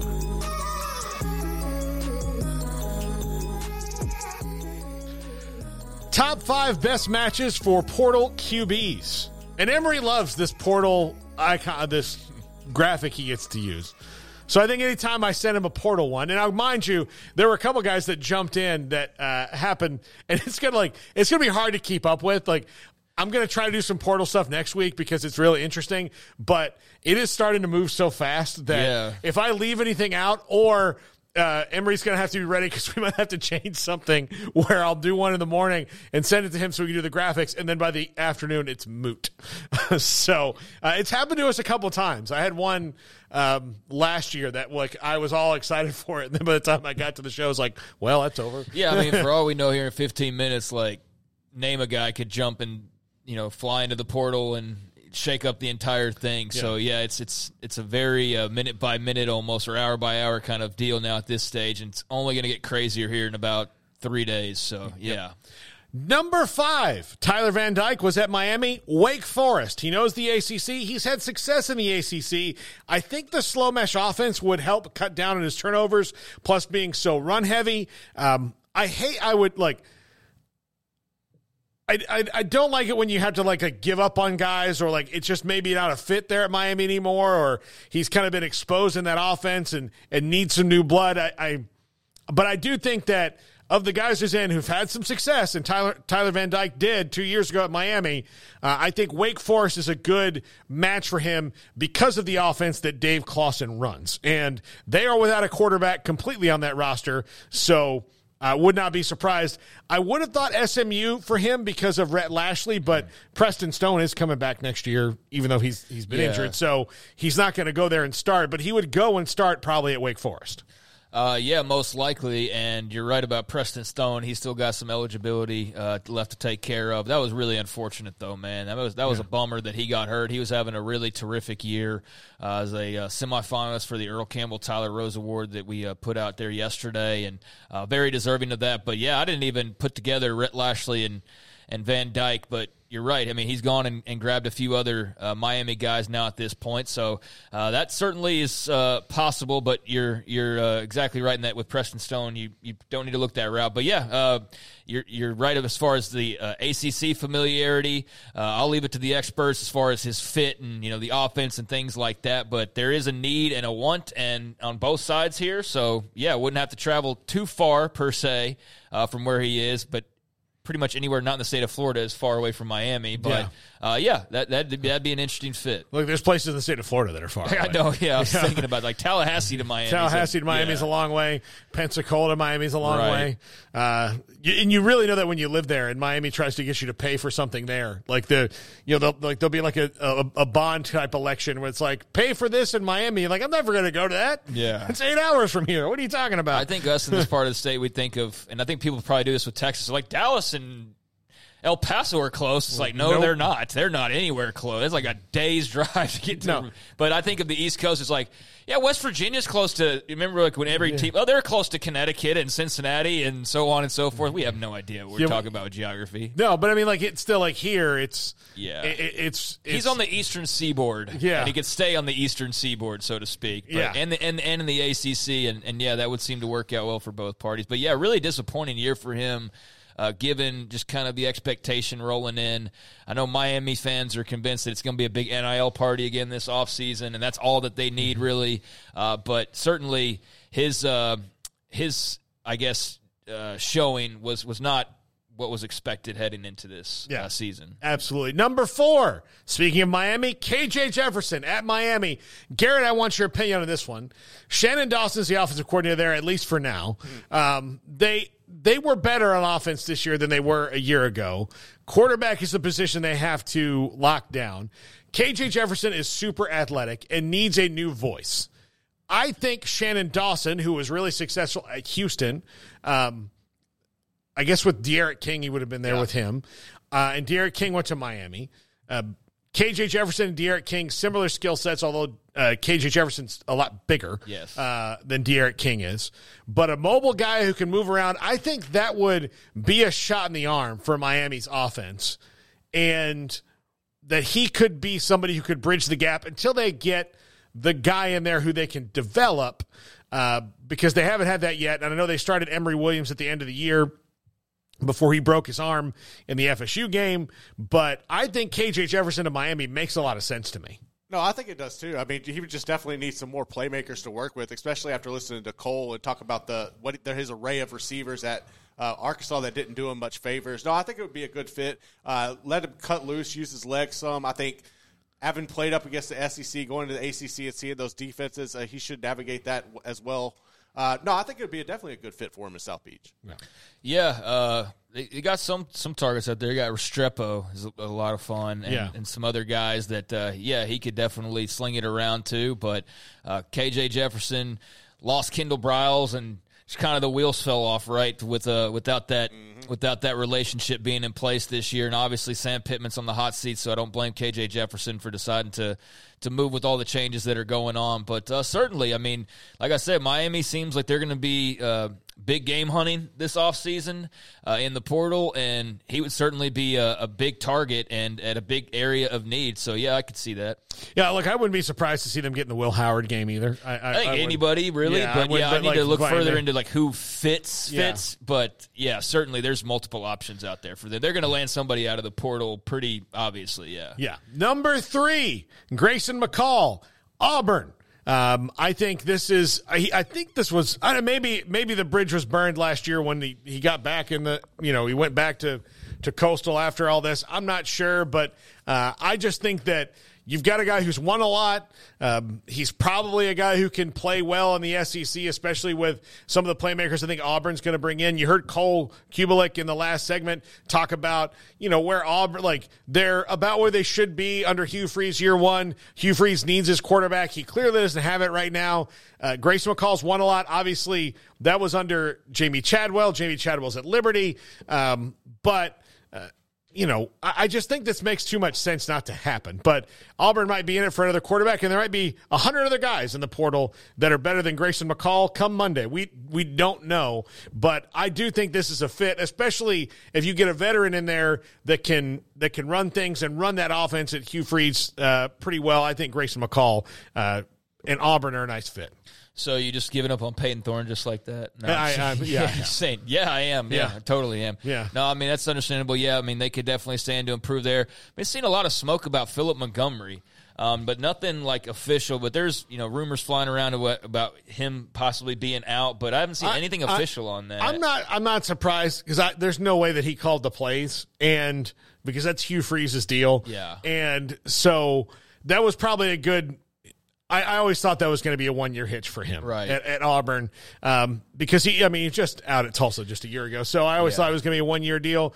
And there are places um, that run the you know that offense that will hire Philip Montgomery in a heartbeat. So all over the SEC right now. Yeah, at so, Tennessee, yeah. at Mississippi State, about to be at Oklahoma. Uh, yeah. Well, we'll see what kind of changes they make with Littrell there. Um, but compared to Lebby's, you know, background, but but yeah, I mean, it's Oliver. He he's he's one of the originals, I guess, of that. Well, and style look, it wouldn't surprise me to see him go work with Lebby. You yeah. know, like that. You yeah, know, like yeah. That. I mean, there's there's rumors about him, rumors about Briles or Kendal Briles. Mm-hmm. That that part will be interesting. Like, does he have more leeway in that regard to Yeah. hire familiar faces, even though they're from that? That time, or is that like completely off limits? Of like you can't hire your brother-in-law. Well, I I wonder if they'll just let him uh, acknowledge that his father-in-law is alive. Right? I is mean, he like be able to wear Auburn gear and be on? Yeah, I don't know. I don't know about all yeah, that. you know, yeah, I don't know. So we'll see. But, But, Grayson McCall would make a lot of sense for them, and uh, and would be a great pickup uh, for sure. And yeah, I'm very curious to see what all uh, he gets as far as suitors. I've seen what was it I saw yesterday. Um, think Florida State speculation in regards to him and, and a couple of other guys, since uh, you figured Jordan Travis will be leaving, um, but certainly uh, Auburn would, would fit the bill. yeah, number two, Will Howard at Nebraska.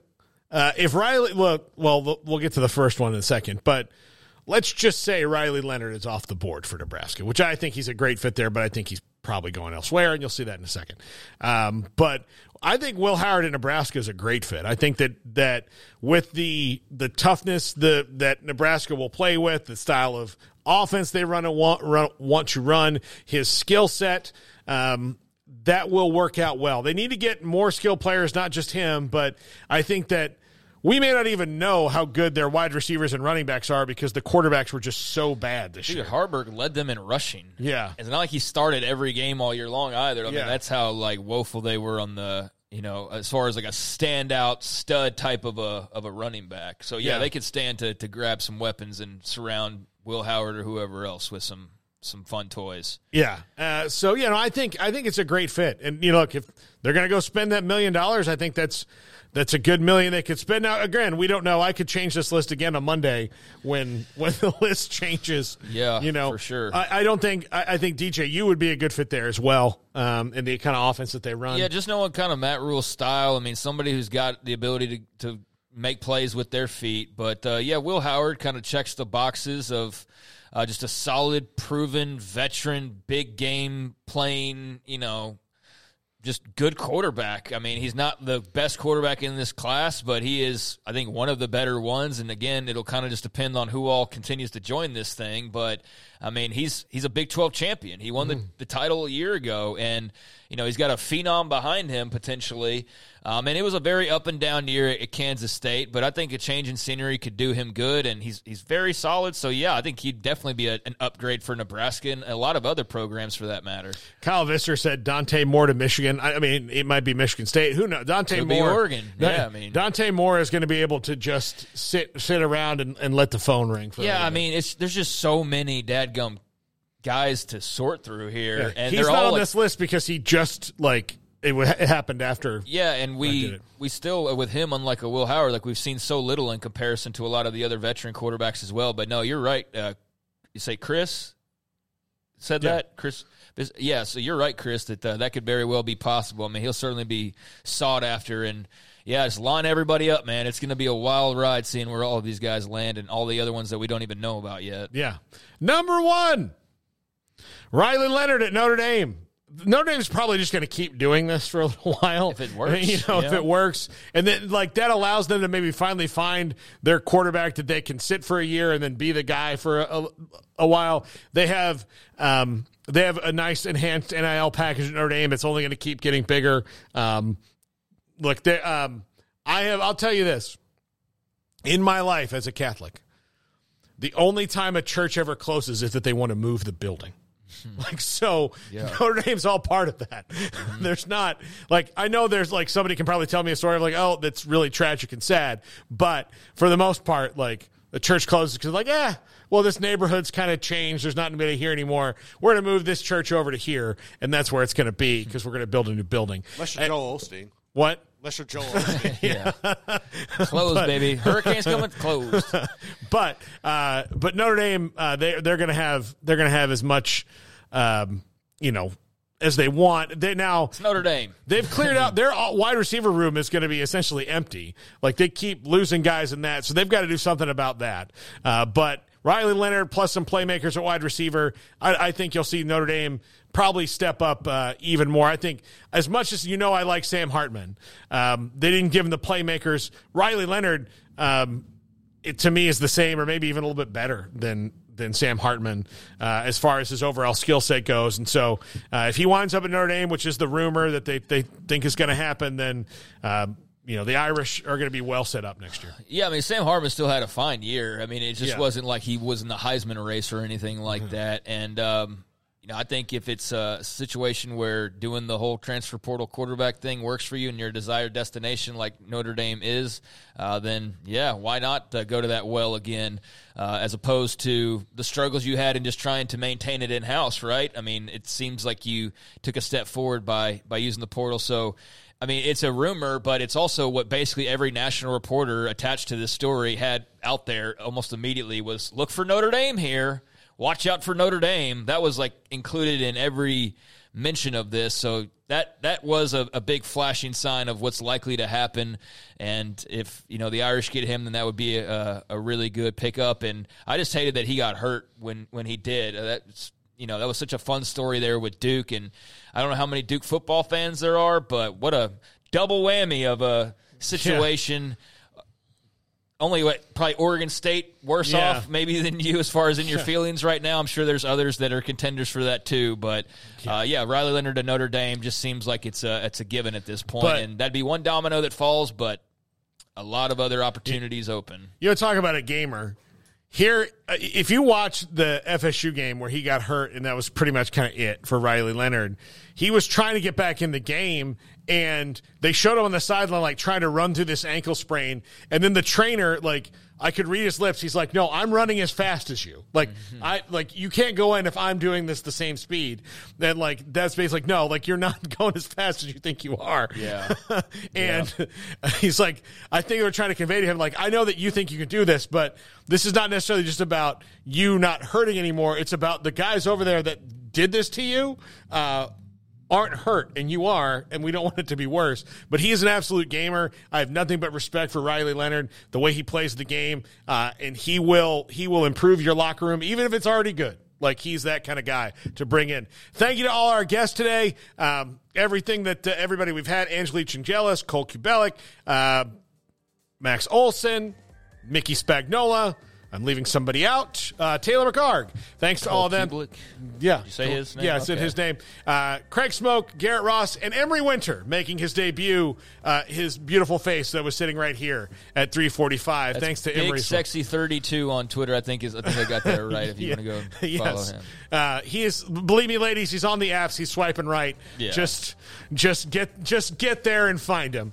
This is 365 Sports. We're back tomorrow with Baylor coach Dave Aranda.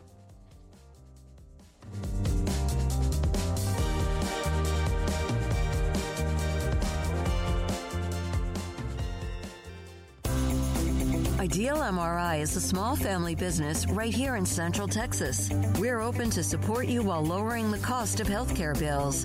When you need an MRI, ask your doctor for an Ideal MRI.